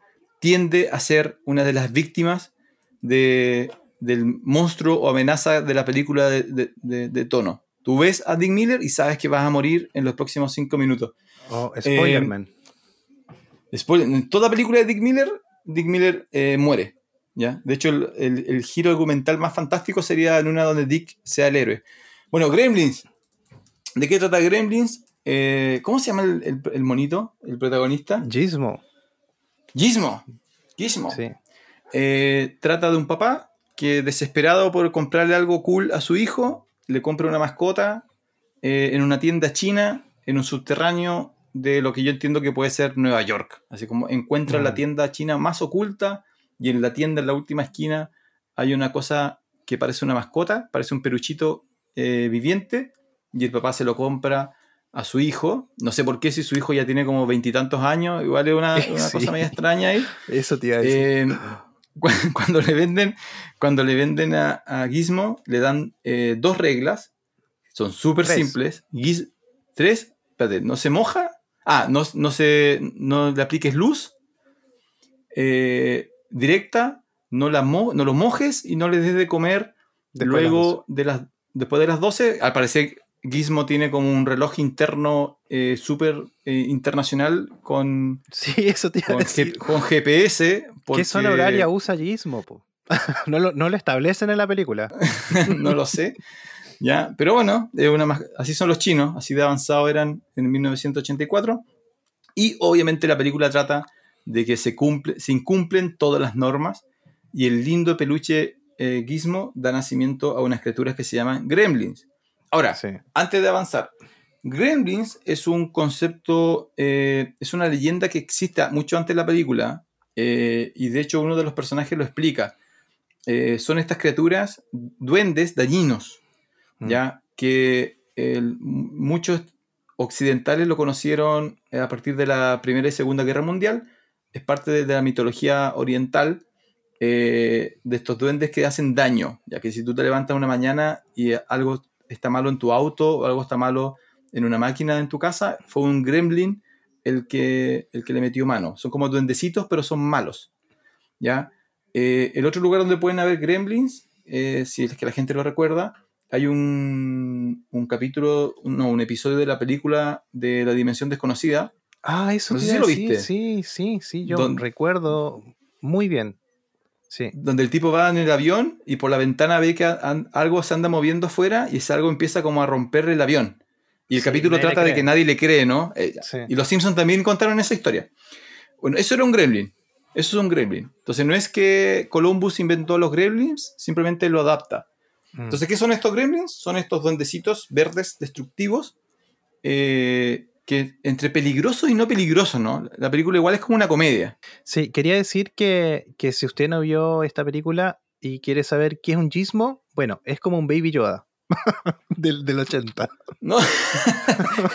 sí, sí, en realidad sí, es una buena referencia. Como un, personaje animatrónico muy tierno y este además es de peluche. A ver, si ves, si ves si un papá ve Gremlins con sus hijos, va a tener que estar preparado para tener que comprarle un peluche a su hijito y decirle, mira, acá está Gizmo. Sí, es como el, bueno, debería ser como, es como el padre de Baby Yoda, pero además como estos monitos que se llaman Furby, no sé si lo ubicas. Sí, es un Ferry también. Sí. está todo inspirado en este personaje, para que sepan, sépanlo. Ya, entonces, bueno, ¿de qué se trata? En el fondo es una, comedia eh, con elementos de terror, donde los protagonistas tienen que detener la inminente invasión de los gremlins. Ahora, ¿qué es lo que pasa? Que los primeros minutos, los gremlins son bastante terror, ¿no? Son como una amenaza muy real. De hecho, causan daño a personas. Y luego, a medida que la película avanza, se va transformando como en un tono más de comedia y vemos como el lado simpático de los gremlins.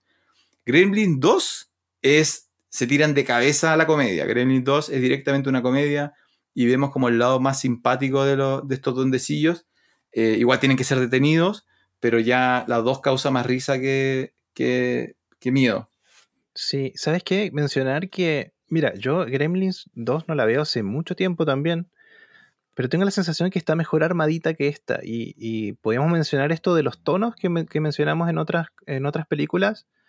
Gremlins tiene el tono súper bien sintonizado. O sea, sabes lo que estás viendo y, sobre todo la 2, tengo la sensación que lo que dices tú es mucha más comedia, pero me parece que está mejor armadita que esta, ¿o no? Sí, bueno, es que además tenían, tenían más recursos y Mm, tiene sí. cosas súper inteligentes, pero claro, eh, ahí ya no hay, no hay la ilusión de, de que esto es terror o que esto eh, es drama, sino que está mucho más mejor pensada, ¿no? Que esta. Mm. Sí, una cosa que no, no me acuerdo si mencionamos, que de productor ejecutivo está Steven Spielberg, que es importante. Sí, verdad. Estaba, estaba Steven. Lo que pasa es que yo nunca sé realmente qué es lo que hace el productor ejecutivo. Y de repente hay películas donde hay como seis productores ejecutivos. Pero sí, el, el apellido Spielberg está, está vinculado a, a Gremlins. Sí, y yo no, no- me arriesgo demanda de nuevo, pero creo que se metió igual en la dirección porque hay planos que son como de Spielberg.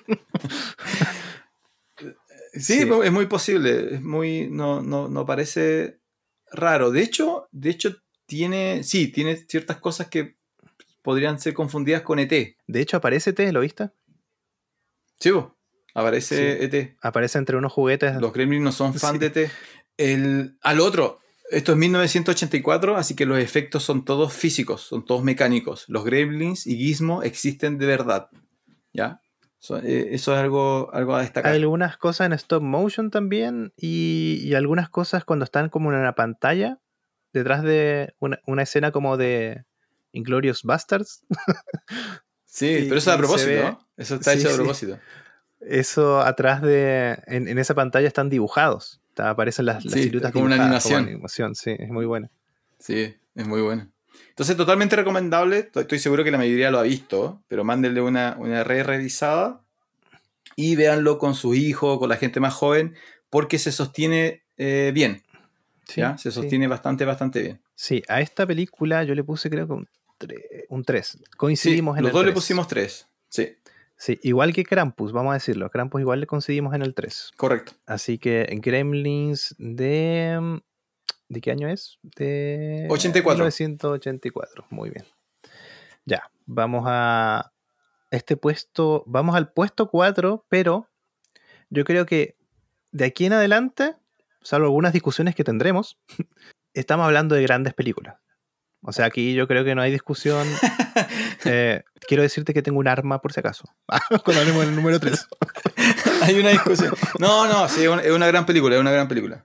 A mí no me gusta, pero es una gran película. Así que vamos a hablar de, de una película como trayendo otros mundos también, eh, otros géneros, una película de anime que se llama, eh, en nuestro puesto número 4, Tokyo Godfathers del 2003. Mira, yo eh, esta película la vi para este top, me encantó, eh, genial película. Otra película que yo sumo a la lista de recomendaciones, si alguien me pregunta así como, oye, no tengo nada que ver, yo le voy a preguntar, ¿has visto Tokyo Godfathers? Eh, dirigida por Satoshi Kon, escrita por Keiko Nobumoto, aunque es una adaptación a una novela europea que se llama Los Tres Grandfathers, Los Three Grandfathers, eh, que tiene que ver con una historia más o menos similar, pero sucede con la mafia. En este caso está enfocada en Japón, en el Japón moderno, y cuenta la historia de tres eh, vagabundos, eh, una niña, un hombre y un hombre travesti, vagabundos, que encuentran una bebé botada en la basura y todo lo que eso causa en la vida, en la vida de ellos, pero es una excelente, excelente, excelente película. Me sorprendió muy gratamente eh, porque la premisa me parecía un poco como ah, típica historia comedia simple navideña, como eh, pensé que iba a ser como, ¿te acuerdas que hay una película donde tres criminales roban una guagua? Sí, eh, que de los 90 igual, que es como esa comedia como simple, no, esta no, es, no es para nada eso, es mucho más interesante, eh, mucho más inteligente, eh, con muy buenos elementos emocionales, pero también con elementos de comedia, con elementos de acción, con elementos de, tragedia también, eh, cosas un poco tristes, pero en general una, una muy buena película, una muy entretenida eh, película. A mí me, encantó.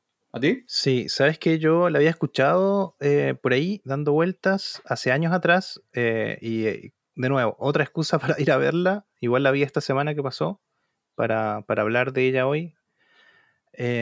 A mí también me, me sorprendió gratamente la película. Eh, sí, sí esperaba que sea una película de anime buena, pero, pero superó, superó mis expectativas además. Eh, yo pensé que iba a ser un drama, la verdad, eh, porque qué peor que un bebé lo tiran a la basura, bueno, que lo encuentren tres indigentes. pensé que iba a ser un drama desgarrador, eso pensé que, era. Pero tiene un tono bien bonito en la película, que es esta, este tipo de comedia mm, suave, eh, que igual tiene algunos, seguramente muchos chistes que nos perdemos por, verlo desde este lado del mundo, eh, pero es una película muy bonita, mágica. La animación es un poco mm, tosca, el estilo de animación no es un estilo como de estudio Ghibli y qué sé yo, pero igual le da carácter a la película, yo creo. Y te muestra las relaciones de familia, de los padres con los hijos y ¿Y qué hace que una mamá se separe de un bebé? Bueno, vamos descubriendo que estos tres personajes también fueron separados de sus padres o de sus hijos. Eh, y la película va sumando eh, piezas a, los puzzles muy inteligentemente. Te vas descubriendo y es muy entretenida, la verdad. Y es mágica también, pero esa, esa, esa parte mágica que tiene eh, está súper bien utilizada también. Sí, deja. A ver, es, es bien deja puertas abiertas, sí, como que mm. también tiene que ver, juega con esta idea de cinismo, ¿no? Hay, hay cosas que, no sabemos si realmente pasaron, hay cosas que no sabemos si realmente van a pasar, como la película te dice que en su final. Eh, entonces igual como que juega contigo, ¿no? Juega con cuánto estás dispuesto a creer en, en la magia de la Navidad, lo cual a mí personalmente me llamó mucho la atención porque en Japón la Navidad no es un tema, la Navidad tiene una vinculación fundamentalmente eh, europeo-cristiana. Japón no es una cultura cristiana, por lo tanto, para ellos el cristianismo le llega después, ¿ya? Mm. Y hay grupos cristianos y hay catolicismo en, Japón, pero no es, no es, la línea fundamental.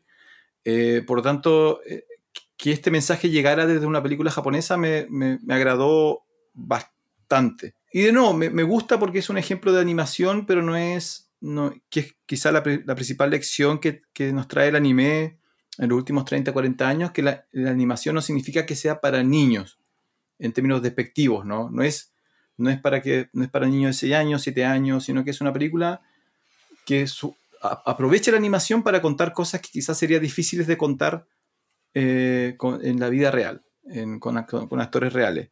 Eh, entonces, muy, me gustó mucho, como, dices tú, cómo usaron, cómo usaron la magia de, la Navidad, pero también dejan la puerta abierta a decir, ya, pero ¿realmente fue magia? ¿O, simplemente fue suerte? Eso te iba a decir, que lo vamos a mencionar porque sucede muy rápido en la película, así que no es spoiler. Cuando ellos ya, eh, eh, este trío de personajes tienen eh, al bebé en su, en su cuidado, empiezan a pasar cosas que al principio tú dices, ah, una coincidencia. Después dices, mm, ¿por qué pasó esto? y después sucesivamente van pasando cosas alrededor de los personajes, atropellan a alguien, van pasando cosas que, en el fondo dices, oye, hay algo aquí que está protegiendo a estos personajes. Eh, hay una especie de milagro, un halo alrededor de ellos ahora. Y claro, la película te lo va contando primero escondido, después te lo hace mucho más evidente hasta el final. Y, claro, se lo vas perdonando la película progresivamente porque el acto de fe al final, eh, ese milagro que sucede, no, es muy inverosímil si no viste todo lo anterior. Así que a mí me parece que está súper súper bien contada y también cómo te cuenta el estado en el que están ellos en la sociedad. Ellos suben a un metro o un bus y la gente se tapa las narices. Eh, siempre te muestran a ellos abajo y los edificios súper altos sobre ellos, pero abrumador. Sí, hay un. me recordó un poco a. bueno, primero lo, de, lo de la magia también tiene que ver con, con. Varias de estas películas comparten la idea de que eh, tus decisiones o que la Navidad es este periodo donde tú puedes cambiar cosas, donde tienes que estar mm. dispuesto a arriesgarte. Entonces, estos personajes, igual que, que Scrooge eh, o igual que una vida, una Wonderful Life, por ejemplo, eh, en el fondo tienen que tomar decisiones y la película los recompensa, o al parecer existe la tendencia de, que el universo te va a recompensar si tomas las decisiones correctas, aunque no sean fáciles. Y, un poco lo que uno siente es que estos tres personajes, la película pudo haber terminado a los cinco minutos, ¿no? No tienen por qué recoger a la guagua. De hecho, la película constantemente dice, ya, pero llevemos la guagua a la policía. Y ellos deciden no hacerlo y cada vez empiezan, te hacen creer que ellos están dispuestos a sacrificar, a sacrificarse a sí mismos por el bien de la guagua y al parecer el universo como que los va recompensando, ¿no? Eh, de maneras de, repente un poco menos explícita, pero en general súper eh, súper lindo una vez que uno empieza a notar lo que está pasando, ¿no? De, qué es lo que realmente representa la guagua. Y lo otro tiene que ver con, con, el elemento social, que tiene que ver con Tangerine, ¿no? También, que es con, que eh, la Navidad no es eh, esta, esta, situación ideal, sino que las familias lo viven de distinta manera y también en la sociedad distintas personas viven de distinta manera este periodo, pero el mensaje es que incluso con, lo terrible que te ha tratado la vida, la Navidad sigue teniendo esta cosa como, como mágica y sigues necesitando este contacto como humano, ¿no? Que yo creo que los tres protagonistas, esta es la mejor película donde lo representan, ¿no? Son tres protagonistas que no se conocen, se conocen porque son eh, vagabundos, pero se quieren. Es como esta nueva familia formada a partir de, estas personas que siguen siendo personas a mí me pasa con Japón que, Japón tiene este tema de clasismo muy fuerte, Corea también. Eh, para los que han visto la, película Parásito, por ejemplo, lo que presenta la película Parásito no es ciencia ficción, es lo que se vive en Corea. Y bueno, Chile también es un país que, vive mucho con ese clasismo, entonces es muy fácil eh, empatizar con lo que está pasando, pero lo hace de una manera donde no, enjuicia negativamente esto, sino que te, habla de, de cómo cambiar un poquito tu, visión de mundo y el mensaje al final es, fundamentalmente positivo. Entonces, de nuevo, es una gran, fue una muy buena sorpresa y una gran película navideña. Una grata experiencia Tokyo Godfathers. Por favor, vaya a verla. Y si usted no ve anime, eh, esto es un buen lugar para empezar. Eso, eso quiero decir. Exacto. Si usted cree que anime es robots gigantes destruyendo cosas con tentáculos, en realidad no lo es. Hace tiempo que sabemos que no lo es y hay un excelente grupo de películas que, como Tokyo Godfather eh, que vale la pena ver. Así que vamos al top 3. ¿Y qué se escucha allá a lo lejos? Una canción. ¿Qué es?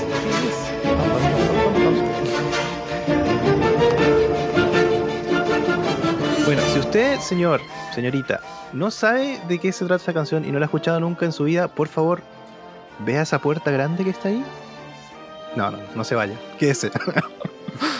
Quédese.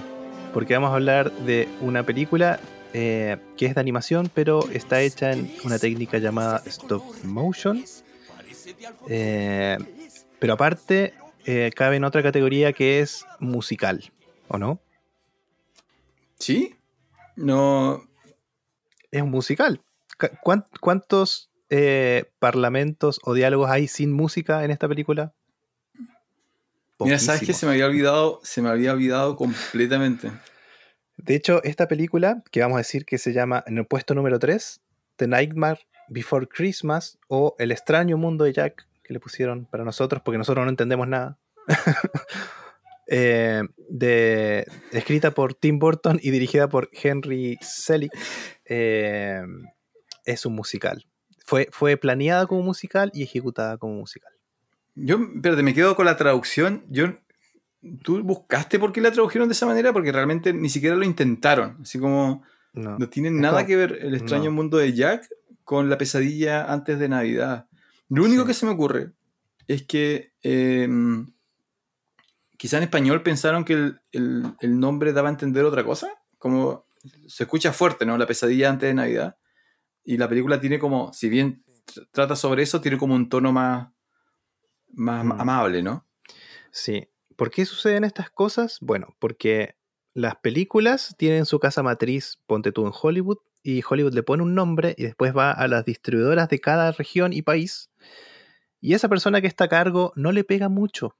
No le pega mucho a nombrar las películas. Esa es la verdad. Entonces yo me lo imagino ahí como fumándose un habano. Eh, ¿Cómo se llama el personaje? Jack. Mm, es rara la película. Sí, ya. El extraño mundo de Jack todos van a entender. claro.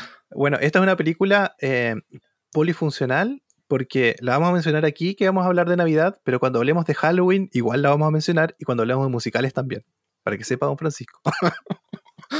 Eh, mira, yo no sabía, la voz principal la hace eh, Danny Elfman, sí. que es un gran, gran, gran compositor, lo que pasa es que queda queda tragado por estos monstruos que son, ¿cierto? Ennio Morricone o Williams, ¿no? Mm. Eh, pero si tú- ustedes revisan lo que ha hecho Elfman, eh, bueno, primero ha hecho mucho, mucho de lo que tiene que ver con Burton, eh, pero además, por ejemplo, el que hizo el tema de los Simpsons, por ejemplo. Yo, yo el apellido lo ubicaba por eso. Yo, eh, como soy un fan de los Simpsons, escuchaba mucho a Danny Elfman, Danny Elfman, y claro, era, es, un compositor, también es un actor de voz, así que realmente es una de las grandes figuras eh, del cine de, de los 90 hacia adelante. Y lo que te decía es que esta película, eh, bueno, nace por, no sé si un poema, un escrito de Tim Burton, un boceto, y se lanzan a la aventura a hacer la película. Y, y claro, primero escriben las canciones, eh, incluso creo que graban las canciones y después hacen la animación y el guion se fue armando en la marcha. Eh, aún así, en la película cuando la veas no se nota, no se nota nada de eso. Mira, yo lo que recuerdo, de hecho, te digo, se me había olvidado completamente que era un musical. Eh, porque yo después él saca una que se llama. Pero eso no la hace Burton, ¿cierto? La de la novia. ¿El cadáver de la novia? Sí. Sí, creo que sí, es de Burton también. Pero creo que no es director, creo que es como productor, una cosa así. Esa también está basada en, una, en un cuento ruso clásico. Entonces me, me acordaba de que Nightmare Before Christmas tenía como un origen medio extraño, como que no, la habían construido de, de, otra manera. En el fondo, eh, claro, es la representación de, una, de un imaginario de Burton, ¿no? Y Mm. cuando uno piensa en Tim Burton, la- una de las primeras cosas que se le viene a la cabeza es Nightmare Before Christmas, ¿cierto?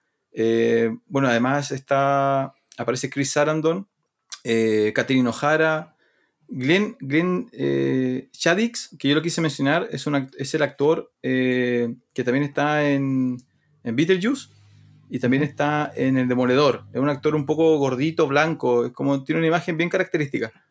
Eh, pero como aparece en Beetlejuice, que es otra película de, de Burton, ¿no? Eh, lo, se- lo reconocí al tiro. Y aparece Paul, Ru- Pa- Paul Rubens, que es conocido como Pee Wee Herman. Si conocen al personaje de Pee Wee Herman, eh, él también está en Nightmare Before Christmas. Y ahí uno se da cuenta que Burton tiene como un, un grupo de actores que va usando una y otra vez, una y otra vez, como que les cae bien. De hecho, no sé por qué no Sí. está Johnny Depp en esto. Sí, cierto. Capaz que no nacía el amor todavía, yo creo. Porque esta es una de las primeras películas de, de Tim Burton. Em, ¿De qué se trata eh, El extraño mundo de Jack? Bueno, se trata de, de un mundo, eh, no sé si decir ficticio, pero resulta que el, el rey de Halloween eh, descubre espera. Navidad. No, tienes, no tienes problema con destruir al viejo Pascuero, pero, pero cuestionas decir si, si Jack es un personaje ficticio. Eh, sí. Así que eh, este personaje que es el rey de Halloween, eh, que te establecen que ellos pasan 365 días planeando Halloween, eh, sale a la vida a ver algún lugar, está como un poco aburrido y cae en, en un lugar mágico donde hay puertas que solamente por la forma de la puerta sabemos que son festividades y abre la puerta donde hay un árbol navideño. ¿Y qué descubre eh, nuestro amigo Jack? Descubre la Navidad. Y descubre porque no- ellos no saben nada de la Navidad y le parece increíble lo que sucede ahí. El tema es que lo entiende todo mal. Claro, porque él, es, una representación de, de Halloween, ¿no? Sí, Es como el. eh, me eso me recuerda un poco a Monster Inc. sí, sí. Es, es como el mundo de Monster Inc., ¿no? Son, son seres que solamente, solamente conocen una sola cosa. Y él está aburrido porque si haces durante cientos de años, haces lo mismo siempre y te vuelves el maestro de. quieres como encontrar nuevos retos, ¿no? Y él cree que Navidad, dominar la Navidad, eh, es como el nuevo, este nuevo reto, pero lo hace como a su modo. Es Navidad al modo Halloween. Y bueno, se trata de eso. Él vuelve a su eh, mundo de Halloween, digámoslo así, y, y le plantea a, a toda la gente que la gente lo adora él, eh, que este año no vamos a hacer eh, Halloween, sino que este año vamos a hacer Navidad. Y ahí, y ahí vamos viendo cómo él eh, entiende de otra forma todo lo que vio en ese mundo de Navidad, que hay regalos, pero estos regalos van a ser eh, como regalos de Halloween, pero para Navidad. Hay unos diseños de personajes increíbles. Cada personaje es un mundo en sí mismo, cómo está armado. Y cree que Santa Claus se llama Santa Atroz. A mí el, el diseño que más me gustó fue, o lo estoy confundiendo, ¿no? El- aparece el viejo Pascuero en esto, ¿cierto? Sí, sí aparece, lo raptan.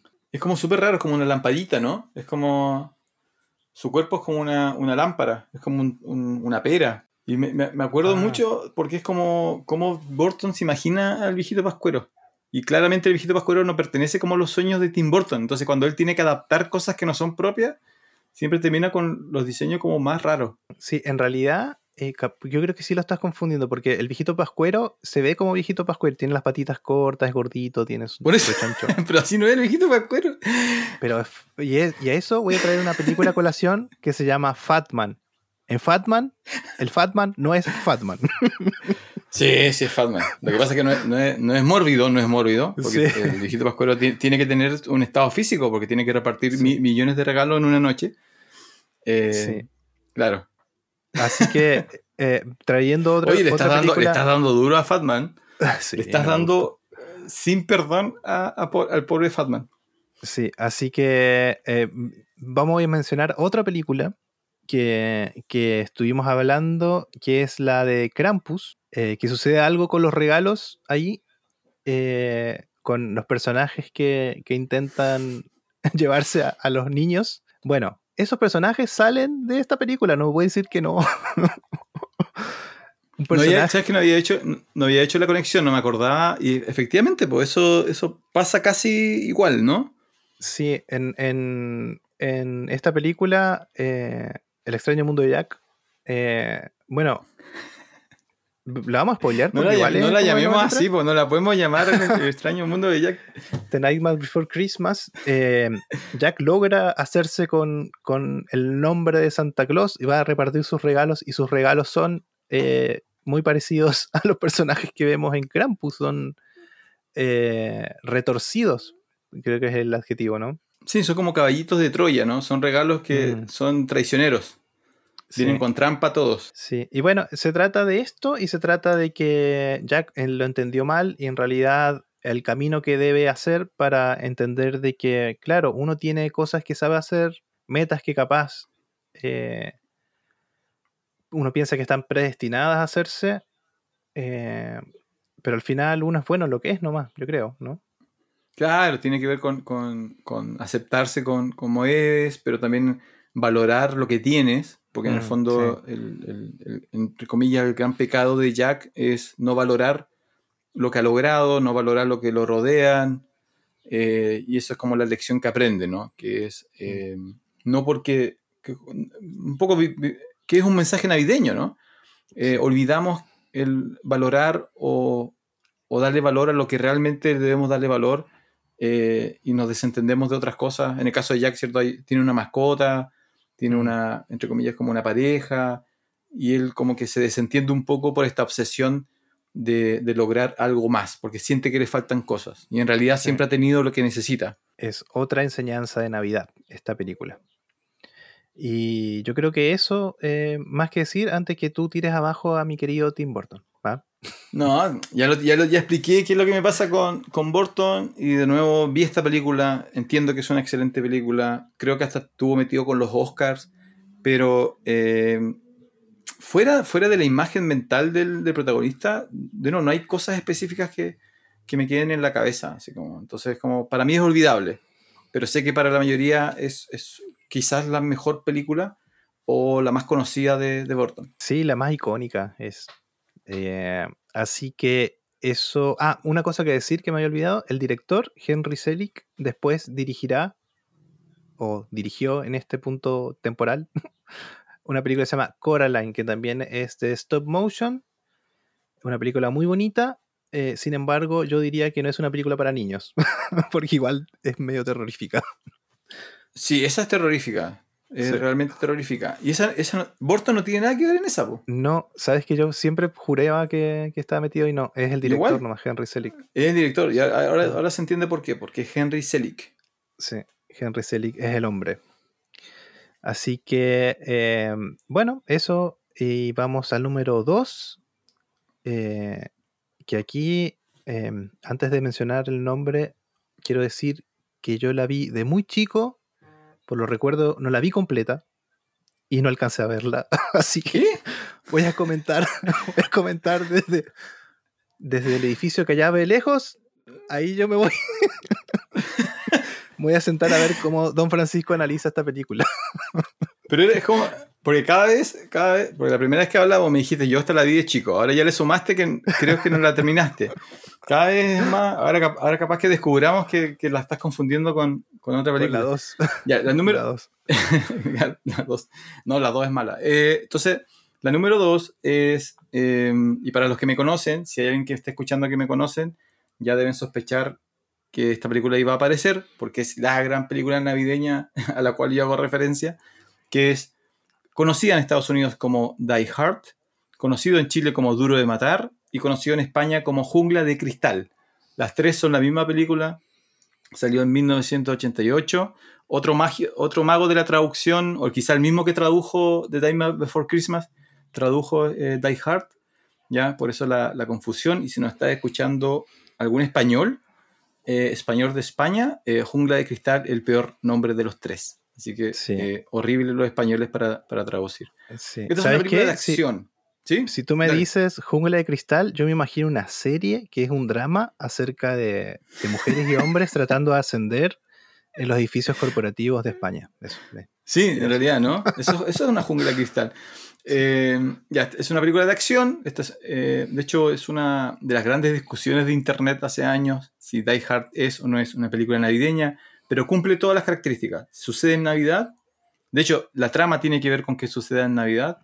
Tiene música navideña, hay adornos navideños y eh, hay crecimiento personal y un mensaje navideño. Así que cumple con todo eh, lo que necesitaba cumplir dirigida por Joel McTiernan, escrita por eh, Jeff Stewart, pero está basada en una novela de Roderick Stromp.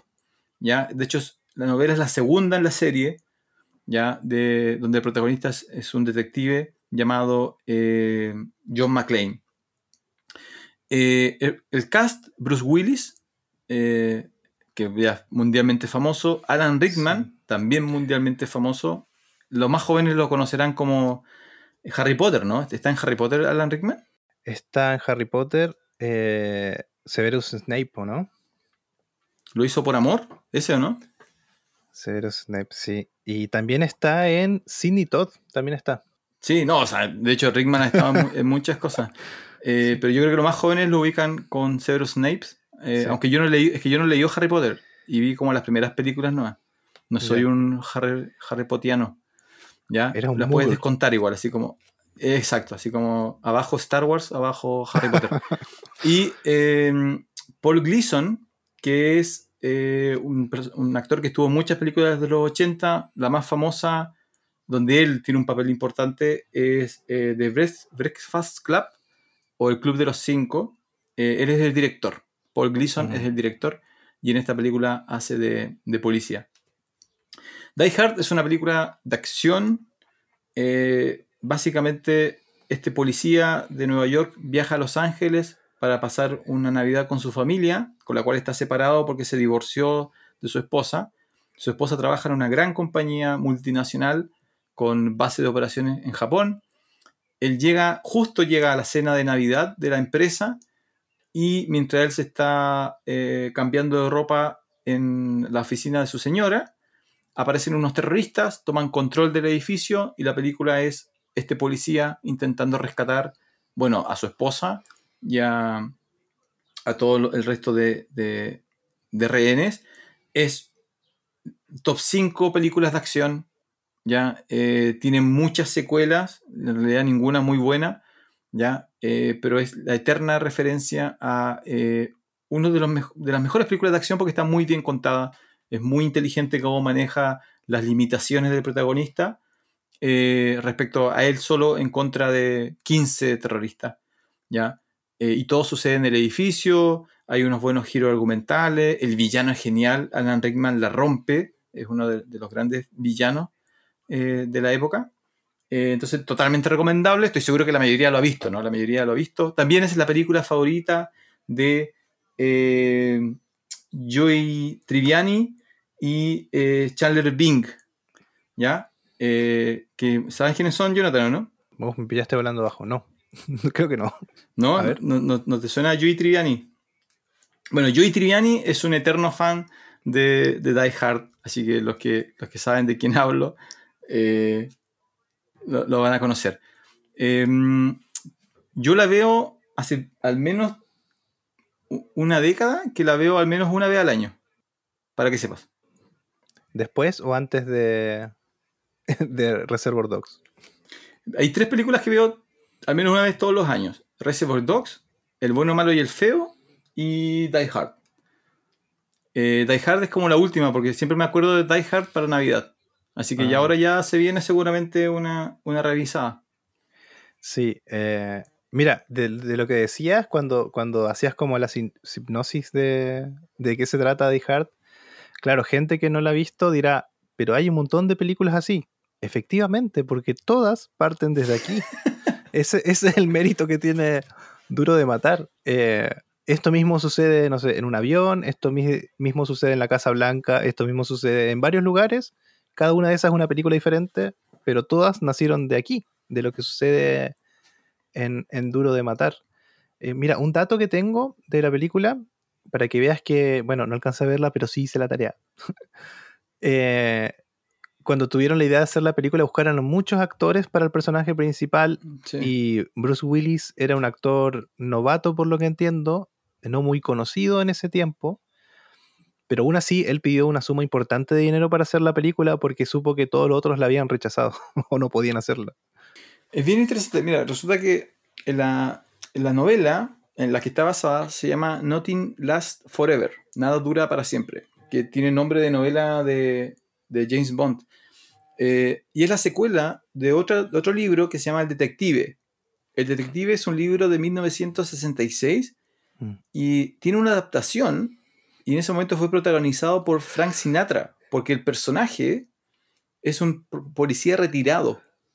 en la novela original, en el detective, el personaje está a punto de retirarse. En la, en la continuación, que es donde está basada Die Hard, el policía ya está retirado y de hecho va a, a la fiesta a, ver a su hija, no a su esposa. Entonces, tuvieron que adaptar, iban adaptando el guion dependiendo de quién podía o no podía ser el protagonista. Y cuando, claro, termina siendo elegido em, eh, Willis, adaptan todos esos elementos. Pero efectivamente hubo, tuvo Eastwood como em, posible actor, tuvo eh, Charles Bronson que es este actor famosísimo de películas de acción de los 60 a los 70, con una cara, una cara de piedra, que no, nunca una lágrima ha caído por la cara de Charles Bronson. Em, eso dice él. Tuvo considerado. No, siempre eso. Claramente él, nació sufriendo, él nació enojado. ¿Ya? y, salió, con una escopeta bajo el brazo. Y con una escopeta bajo el, paso, bajo el brazo. Él le devolvió la bofetada al médico cuando le dieron la palmada en el poto para que llorara. Em, ahora, lo, distinto de Die Hard es que veníamos de, las películas de, acción protagonizadas por, por Schwarzenegger, por Stallone, por Van Damme, por... Ah, eso, espera. Em, Puede ser que parece que le, propusieron justo a ellos dos también hacer la película, ¿no? Sería súper rara la película con ellos dos, de, uno de esos dos actores. ya, es que a eso iba. Resulta que la, típica película de acción era donde el protagonista era básicamente un superhéroe. Schwarzenegger, Stallone, Van Damme, eh, Steven Seagal, ¿ya? Tipos que, o por, su físico o por sus artes marciales, obviamente iban a humillar a los villanos. Esta es la primera película que te coloca como, como este tipo que accidentalmente tiene que transformarse en héroe. Eh, obviamente Bruce Willis está en buen estado físico y es policía en el personaje, pero no es un superhéroe como los personajes de Stallone o de Schwarzenegger. Entonces, claro, como dices tú, de aquí aparece esta idea de, eh, por ejemplo, las películas como eh, La Casa Blanca cae o distintas películas donde alguien accidentalmente tiene que rescatar o enfrentarse a terroristas. La primera, la primera importante que marcó eh, generaciones fue, fue Die Hard. ¿ya? Se sostiene súper bien, bueno, primero soy un fan, así que no sé si tienen que aceptar mi palabra, pero para mí se, sostiene súper bien. La sigo viendo y la sigo disfrutando. Tiene muchos elementos de humor, pero de nuevo está, está bien contada, tiene su buena lógica interna, ya eh, no, cae en tantos absurdos, ya como la típica película de acción. Quizá alguna vez tenemos que hablar de esa. ¿Tú has visto Comando? Sí, sí, Comando la vi. Sí. Yo, yo ya no te creo, porque capaz que la estés confundiendo con Depredador o con otra película de... A ti se, se te cruzan lo- los personajes de acción. No, sí, Comando, Eh, sí, sí, sí, sí, la he visto. Lo mismo que Comando es como he el- visto películas así como... Me acuerdo películas de, de Chuck Norris, imagínate. de esa época. De Chuck Norris, claro. Eh, por ejemplo, Comando es lo, lo contrario a Die Hard. Es lo- lo- el absurdo total. Es un tipo contra un ejército y gana el tipo, ¿no? Y el tipo lanza misiles con sus manos, mastica granadas. Es como totalmente eh, el absurdo de lo que había llegado el cine de acción. Y Die Hard cambia eso y le da un tono mucho más real, mucho más... Y tiene un elemento humano, ¿no? Él Mm. intenta rescatar a su esposa, eh, descubre a quiénes son sus hijos, qué es lo que pasa detrás. Entonces también está este mensaje navideño de, de aceptar, aceptar los errores que, que has cometido. Pero muy buena película, muy buena película. Sí, eh, algo que mencionar es que fue nominada a los premios Oscars en 1988 a Mejor Edición o Montaje debería ser, capaz que ahí se llama edición, Mejor Sonido, Mejores Efectos de Sonido y Mejores Efectos Visuales. Sin embargo, bueno, no ganó ninguna categoría, vamos a decir. Sin embargo, eh, en las últimas décadas eh, esta película se ha resignificado mucho porque, bueno, el legado que, de- del que hablamos, de lo que se basan varias películas de los últimos años, eh, pero dicen los que saben que el guion de, esta película de Duro Matar es un guion eh, increíble. O sea, que está demasiado bien armado, no hay ninguna cosa fuera de lugar. eh, todo tiene eh, un sentido. Incluso hay un paralelo ahí con el reloj de él, que mencionan harto, que no sé si decirlo o no, porque es un, parece que es un spoiler también. Pero las cosas significan más de lo que dicen por sí mismas, y eso, eso hace que, que, que Duro de Matar sea una buena película y esté en el puesto 2. yo la puse aquí eh, eh, y qui- quise transparentar que no la vi completa últimamente. pero sé lo que significa la película y merecía estar aquí entre los primeros tres seguro. Así que por eso está duro de matar. Por eso está La jungla de cristal. ¿ah? La jungla de Aquí el cristal. número 2. no sé si quieres agregar algo más al número 2. No, vayan a verla, vayan a verla y nos mandan su correo con sus pensamientos. Sí, que había en el maletín de Bruce Willis. ¿Y, y qué les parece Jungla Cristal? sí. Así que vamos eh, al número 1.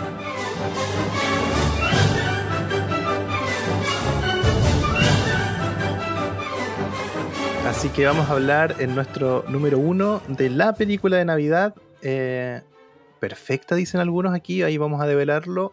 Que es Perfecta. Home Alone o Mi pobre angelito de 1990. Parece que acá igual le pegaron un poco al nombre, ¿o ¿no? El nombre de Mi No, pobre pero aquí, angelito. aquí- aquí lo entiendo, lo entiendo porque eh, Home Alone, ¿cómo lo traduces, no? Solo en casa es de terror, ¿o no? Solo en claro, o película universitaria de los años 80, así como El soltero, solo en casa. Sí. Muy, muy bueno el, el título para nuestro, nuestra, nuestra, ¿cómo se llama? Zona geográfica. Sí.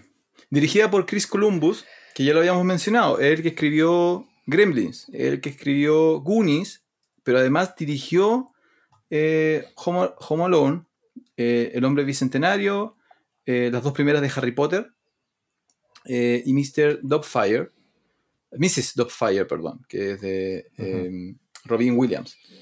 Eh, y por eso si ustedes ven las primeras dos de Harry Potter, tiene como este tono navideño, es como bien, tiene ciertos elementos de mi pobre angelito ahí. Eh, escrita por John Hughes, que si no saben quién es John Hughes, es quizás uno de los más importantes escritores de películas de los años 80. Escribió eh, Breakfast Clubs, Sixteen Candles, ¿ya? Todas estas películas ochenteras de las cuales nosotros hablamos, eh, normalmente están escritas por, por John Hughes. Así que un, un gran escritor. Protagonizada por Macaulay Culkin, que lo único que se le conoce es esto, ¿ya? Eh, Joe Pesci, quizás el más importante actor que está dentro de la película, ¿cierto? Muy conocido por sus películas de mafia, ya particularmente eh, Buenos Muchachos, Casino. Daniel Stern, que es el actor de comedia que acompaña al personaje Joe Pesci, también bastante conocido, ha actuado, pero quedó como encerrado en estas películas de comedia. Catherine O'Hara, que es la, la mamá de Macaulay Culkin y hacía una de las voces en The Nightmare Before Christmas, John Candy, el legendario John Candy, el, actor de comedia, y eh, Larry Harkin, que para los que conocen quién es Joe Triviani, también van a reconocer a Larry Harkin como Mr. Heckles. Así que Mr. Heckle trabajó en Mi Pobre Angelito y descubrimos que Mr. Heckle era un policía. ¿Ya? Eh, ¿Todavía no te acuerdas quién es Triviani? No. no, van a llegar correos furiosos de esto. Ya, ¿de qué se trata Home Alone, correos. ¿De qué se trata Home Alone o Mi Pobre Angelito? Se trata de, de cómo los servicios sociales de un país eh, no ponen mano dura eh, con los padres irresponsables. De eso se trata Mi Pobre Angelito. es un drama, es un drama como eh, Brokovich. Claro.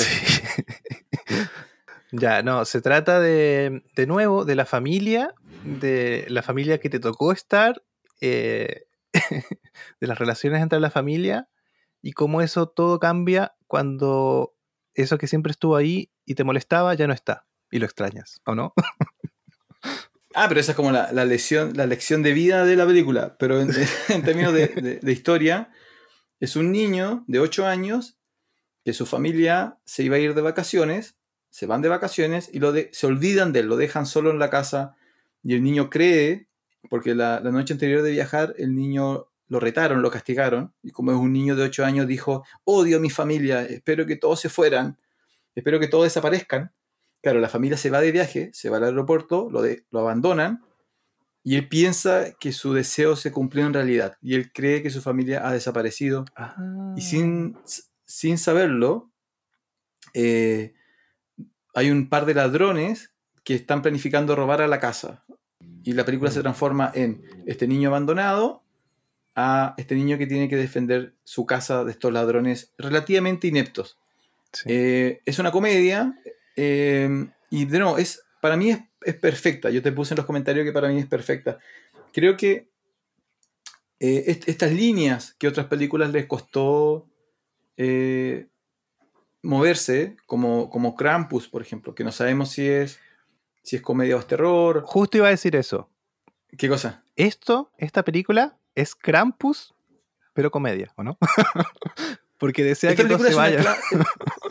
claro, es como un Krampus eh, perfecta, ¿no? Es como el niño, primero, el niño se comporta como niño, eh, pero también es creíble como, como niño abandonado, ¿no? Es como tiene ciertas actitudes que son como inteligentes, como adultas, pero nunca, nunca rompe la ilusión de que es un niño de 8 años. los padres se comportan como padres, o sea, la, desesperación cuando descubren que abandonaron a su hijo eh, es totalmente comprensible, es totalmente empático, pero como es una comedia, nunca caen como en el llanto extremo, ¿no? Como eh, logran todos esos equilibrios, ¿cierto? La familia es inaguantable, pero también eh, logras creer que la familia está preocupada del niño. Entonces, todos estos juegos eh, lo, hace de manera perfecta. Los criminales son criminales, pero no son amenazadores. Tú nunca sientes miedo de que van a lastimar al niño, pero sí crees que van a robar la casa. Entonces, todos estos juegos hacen que, que se forme como esta ilusión del mundo de Home Alone y tú te sumerges completamente y simplemente disfrutas. no hay ninguna galleta asesina que te rompe la ilusión, no hay nada que te haga dudar de la historia que te está contando. Y eso yo creo, para mí es una película perfecta, cuando la película funciona como, como entidad única. Sí, como, a se me ocurrió recién, como comedia, igual podemos hacer un paralelo como que Macaulay Culkin es el correcaminos y los malhechores son el, coyote. El coyote. Ese es el estilo de comedia, ¿no? Claro, exacto. Es como. Es física, ¿no? Eh, pero incluso, incluso eso está. A ver, para, para, contar el resumen, ¿no? El niño se queda, se queda solo. Hay unos minutos donde vimos, vemos cómo el niño vive solo. Y eso es como. Incluso esa parte ya es comedia, ¿no? Porque vemos cómo él resuelve problemas que no sabe cómo resolver. Por ejemplo, no tiene plata. Entonces le rompe la alcancía a su hermano mayor. Tiene que ir a comprar al supermercado solo. No sabe qué comprar realmente. Eh, al principio come puro helado pero después descubre que no puede vivir de eso, le tiene miedo a la caldera. Todas estas cosas como que un niño vive, ¿no? Eh, mm. Te muestra la película. Y después el niño descubre que hay un par de criminales que están robando las casas, y él hace el plan de defender la casa, porque es su casa y él la va a defender, y la defiende como la defendería un niño, ¿no? Siguiendo los pasos de Bugs Bunny, del correcamino, colocando estas trampas, que son trampas infantiles, pero son trampas eh, que hacen daño real, ¿no? Por ejemplo, cuelga tarros de pintura con cuerdas. Estamos hablando de un tarro de pintura. Un tarro de pintura pesa cuántos, 5, 7 kilos, que si te llega en la cara, obviamente te va a lastimar. La película te muestra el golpe, pero elimina las consecuencias, entonces se transforma en una comedia, ¿no? Es como es chistoso, ja, ja, ja. Eh, usa clavos, usa fuego. Es como eh, bien inteligente en cómo hace eso, esos aspectos. Y usa la televisión, importante. De una película que no existe. Eso, eso rompió mi. Ese fue el último clavo de mi corazón muerto. Eh, la, película, la película que usa él no existe. ¿Sabías eso, no? Sí, pero ¿cómo? a ver, no podemos decir que Santa Claus no existe, pero sí podemos decir que esta película no existe. Por favor, acabas de romper miles de corazones. No, es que tengo, que decirlo porque lo investigué, lo investigué. Hay artículos completos y no, no existe la, película. La deberían hacer, la deberían hacer. Em, mira, también es una película navideña que no usa magia. No hay magia en, la película. Eh, entonces eso también me llamó la atención comparándola con las otras. Entonces la película está tan bien escrita que soluciona todos los problemas sin usar ángeles o el viejito pascuero o hadas o nada parecido. No hay milagros en la película. Coincidencias con Todo sucede por una razón. Claro, es como todo. Por ejemplo, los papás no se pueden comunicar con él porque hubo una tormenta y la tormenta cortó, cortó el, teléfono. Eh, no, había celular en, esta época que fuera realmente eh, de uso común. Eh, entonces todo está, todo está bien, está bien explicado. Mira, yo para, bueno, estoy hablando mucho, pero para contarte cuál es mi experiencia personal con esta película. Y la razón por la cual yo la quería como número uno. Por favor, no me digas que eh, te quedaste solo en casa. no, no, no me abandonaron. O sea, sí. Después es como el sueño. Yo después quería quedarme solo en la casa. Eh, mi familia, mi familia, que es de origen eh, del archipiélago, no, no, del británico, sino del chilote, era de estas familias que se. claro. Aparecían todos estos tíos, primos. Entonces Navidad era de a montón, ¿ya? Entonces, uno de mis primeros recuerdos es estar viendo esta película con la familia. Y, con familia hablo de mis primos, primos menores, eh, estamos hablando de niños de 4 años, 5 años, 6 años, 10 años, 12 años, mis tías de 30, 40, 50 años, mis tíos de 30, 40, 50 años. Eh, todos viendo mi pobre angelito mientras eh, los encargados del almuerzo estaban haciendo el almuerzo. Y recuerdo a todos, todos riendo a carcajadas de esta película, cuando una vez que empieza la parte como de acción. Eh, en parte porque se rían de la película, en parte porque escuchar a otra persona que se ríe te causa risa a ti. Entonces, la primera como experiencia navideña familiar, en mi caso, mi recuerdo está vinculado a mis primos, mis tías, todos riéndose de, mi, pobre, mi pobre angelito, excepto, excepto, y esto lo quiero mencionar eh, un tío, que, mi tío Antonio, que él era una persona con muy buen sentido del humor, era muy cariñoso, muy simpático, eh, pero él nunca se reía en voz alta. Yo jamás escuché su risa en voz alta.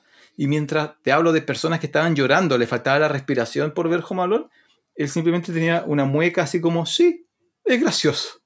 Eso es todo lo que decía mi tío sobre esta película que todo el resto de la casa está de guata riéndose. Entonces, eh, por eso para mí, al ser una película navideña, positiva, comedia, pero que lo pueden ver niños, adultos y ancianos, para mí es como la representación perfecta de lo que una película de Navidad eh, es o debe ser, o lo que debe apuntar, ¿no? Sí, la verdad que es una película de esas de que si estás, eh, pucha, no sé si decirlo ya, pero antes existía una una palabra que se llama zapping. Tú tenías un control y mediante un botón cambiabas de canal porque no podías elegir lo que veías. Solamente existía en ese momento, en el tiempo en el que estabas mirando el televisor. y cuando tú ponías a hacer zapping y caes en un canal que está dando esta película, te quedas a verla. No importa si está empezada, no importa si está por terminar. Es una de esas películas que pasa el tiempo, pasa el tiempo y resiste, resiste, resiste y aunque ya has visto todos esos gags y esa comedia física, dices tú, te sigue entreteniendo, te sigue dando risa. Em, y eso habla de que es una película buena. O sea, está tan bien escrita, tan bien hecha, tan bien actuada. eh, la comedia está en su punto justo. eh, resiste el tiempo. Eh, digamos que es una película del 90, o sea, ha pasado mucho, mucho tiempo y aún así yo si la veo en el cable, bueno, ahora existe Netflix y todo eso, hay- habría que ir a ver dónde está. eh, eh, yo la volvería a ver, de hecho la voy a volver a ver con, con mis hijos, mientras los demás preparan la Ahora, comida, como es tu caso. Eso. Como en mi caso, sí, pues se juntaban. Claro, ahí po- podemos hacer un podcast sobre que nos escriban la gente chilota para ver si era lo mismo. Pero ah, cuando hay que alimentar una tropa, siempre habían tres, cuatro personas que tenían que sacrificarse para hacer la comida a toda la tropa. Eh, mira, yo eh, dándole vuelta a esta película, después pensaba, está tan bien escrita, porque eh, el chiste que hiciste tú al comienzo, ¿no? En realidad la película es, si tú lo vieras por escrito, la noticia, es como, es un drama, ¿no? Es un drama, es, es un tema como súper delicado. Además, el, el ambiente donde sucede es súper poco empático porque la familia claramente es una familia millonaria. Mm. Es una familia súper acomodada, es un barrio súper acomodado.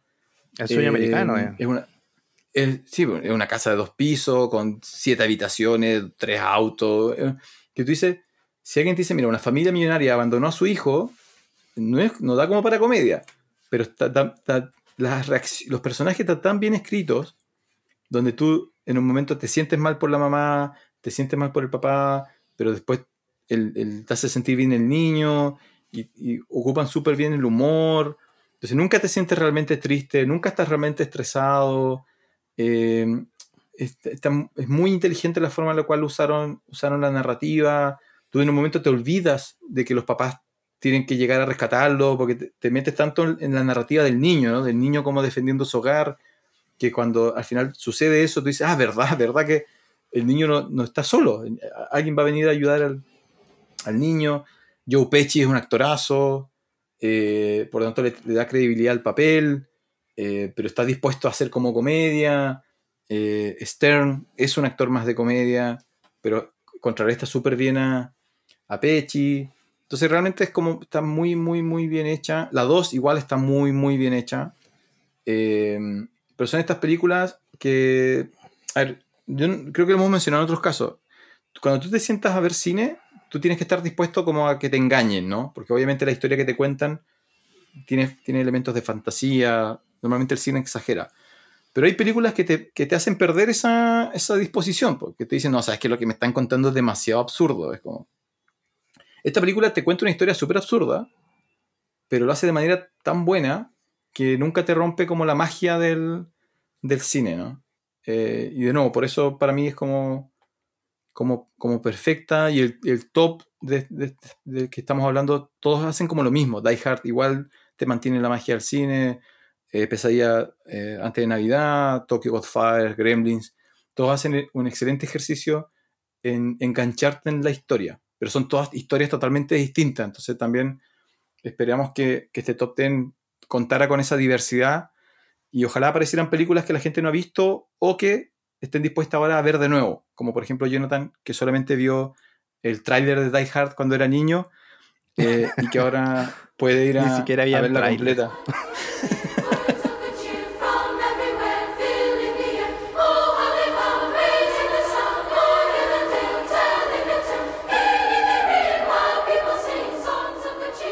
Eh, así que sí, fue un- una experiencia navideña. Realmente ir a ver estas películas de nuevo. Eh, muchos, muchas sorpresas. eh, y, y sí. Así que, don Francisco, eh, ¿usted cree que tocamos alguna fibra sensible de su corazoncito? No, nada. Nada. Así como. Ya. Podemos, podemos hacer ese, ese- ese ranking, películas antinavideñas. Y ahí sí yo me, me explayo. Así que no, no lo logramos. Lo, lo No. lamentamos, señores. Me, Aquí fal- me falta un que- hijo. Que, estaban Eso es lo que me pasa. En realidad, sí, Francisco, te falta un hijo. Sí, me falta un hijo. Eso cambia todo. Mira, yo tengo tres. Tengo algunas sugerencias, si quieres. Yo creo que la Navidad para, para un papá debe ser mágico, ¿no? Debe ser como la, la mejor festividad. Ver a tu hijo abrir el, el regalo. Sí, pero solamente eso, es que, que ellos sientan la Navidad. Mira, Yo, eh, tú contaste una historia de Navidad, yo tengo que contar otra que es un poco más triste. dale, Pero yo tuve que, que decirle, yo tuve que contarle a mis hijos que Viejito Pascuero no existía. Me rompió el corazón. Pero el tema está en que yo prefería decírselos yo eh, de una forma, igual se lo dijimos súper bien, o sea, eh, no traumatizante, porque si no, eh, sus compañeros del colegio se lo iban a decir. ¿cachai? Entonces nosotros preferimos eh, prepararlos para el impacto. Igual dejamos que crecieran un poquito más, o sea, a los 8 o 9 años, ¿cachai? 7 capaz. Eh, pero eso, eso me pasó a mí con la Navidad. Pero aún así, ellos tienen espíritu navideño. Ellos les encanta armar el arbolito, preparar, no sé, estar ahí dando vueltas en la cena. Eh, así que eso es algo que no se pierde y no depende del viejito pascuero. El viejito pascuero está en tu corazón. Eso quería decirte. No, esto lo, lo cuentas al final, quizá cuánta gente va a llegar a este momento del podcast. Nos quedamos, nos quedamos con tu mensaje original de, de destrucción de sueños. Oye, ¿fuiste, ¿fuiste tú o tu, o tu señora? ¿Quién dijo las palabras? Eh, yo tuve que decirlo, sí. Yo tuve que decirlo.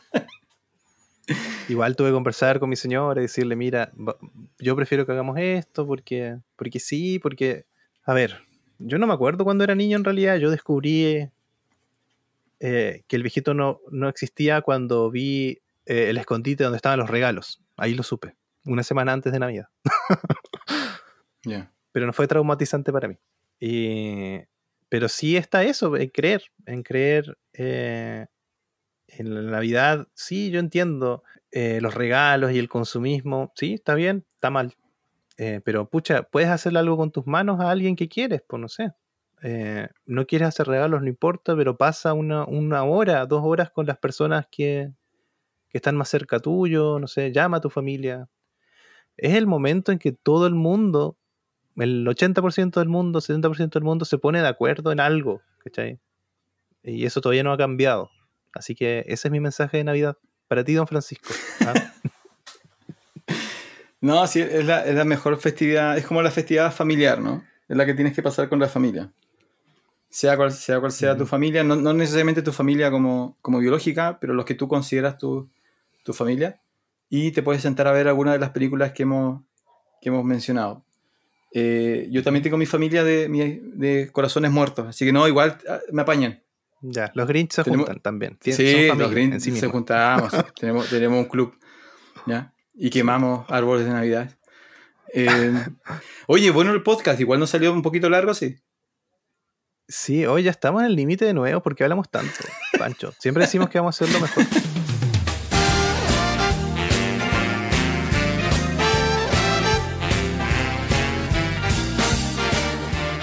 Vamos a ir eh, dando las palabras finales de- del podcast. La pasamos súper bien haciéndolo.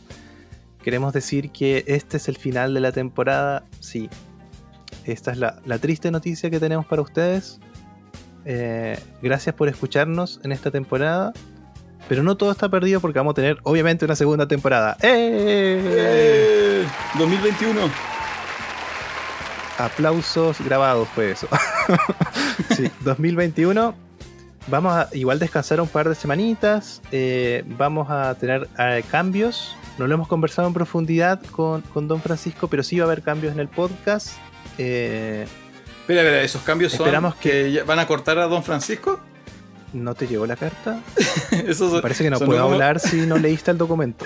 sonó como recursos humanos, así como va a haber cambio en la empresa. Eso no suena Sí. bien. Cuando, mira, bueno, Francisco, eh, ha sido un tiempo bueno trabajar contigo. Eh, lamentablemente llegó el momento en que tenemos que terminar nuestra relación laboral. Eh, te deseamos lo mejor en tus nuevos emprendimientos. Así que eh, deje el uniforme, por favor. Devuelva todas las cosas. Devuelve el celular de la empresa, por favor.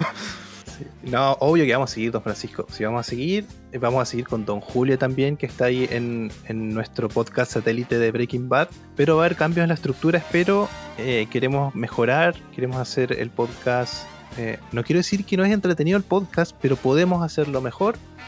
Y en esas conversaciones estamos, ¿cierto? Sí, siempre se puede hacer mejor. Esa es la idea. Todo es perfectible, diría mi tío, ¿o no? Por eso también necesitamos sus ideas, ¿no? Y denos sus ideas para qué capítulos les gustó más, qué capítulos quieren escuchar. Ya, si han visto nuestras recomendaciones, no sean tímidos, no sean tímidos. Es muy probable que también hagamos algunas. Capaz, no sé, se me ocurrió ahora, no sé si te lo había dicho. Capaz que hagamos un video en vivo en algún momento. no sé si para despedir la temporada o para que vean nuestros rostros y decidan finalmente no escucharnos nunca más. claro, no sé qué tan televisivos somos, son nuestros rostros. Vamos a tener que evaluarlo. Vamos a tener que hacer un focus group con eso. Sí, así que bueno, ese fue el top 10 de hoy, el final de la temporada también. Eh, esperamos que le haya gustado este, que es el episodio 12, que en realidad es el 13 porque hice un episodio 0 de piloto también. Pero fue, fue una, una agradable travesía, un camino del héroe realmente, llegar hasta este punto, para mí al menos. Y, y gracias, don Francisco, por, por estar aquí. No, un placer y ojalá sí, pues sigamos para la temporada 2 2021 el regreso de función especial. Eh, vamos a decirles que si quieren, no, no los vamos a obligar, pero si quieren decirnos que había dentro de ese maletín bendito de Pulp Fiction, pueden escribirnos a funcionespecial.podcast.gmail.com.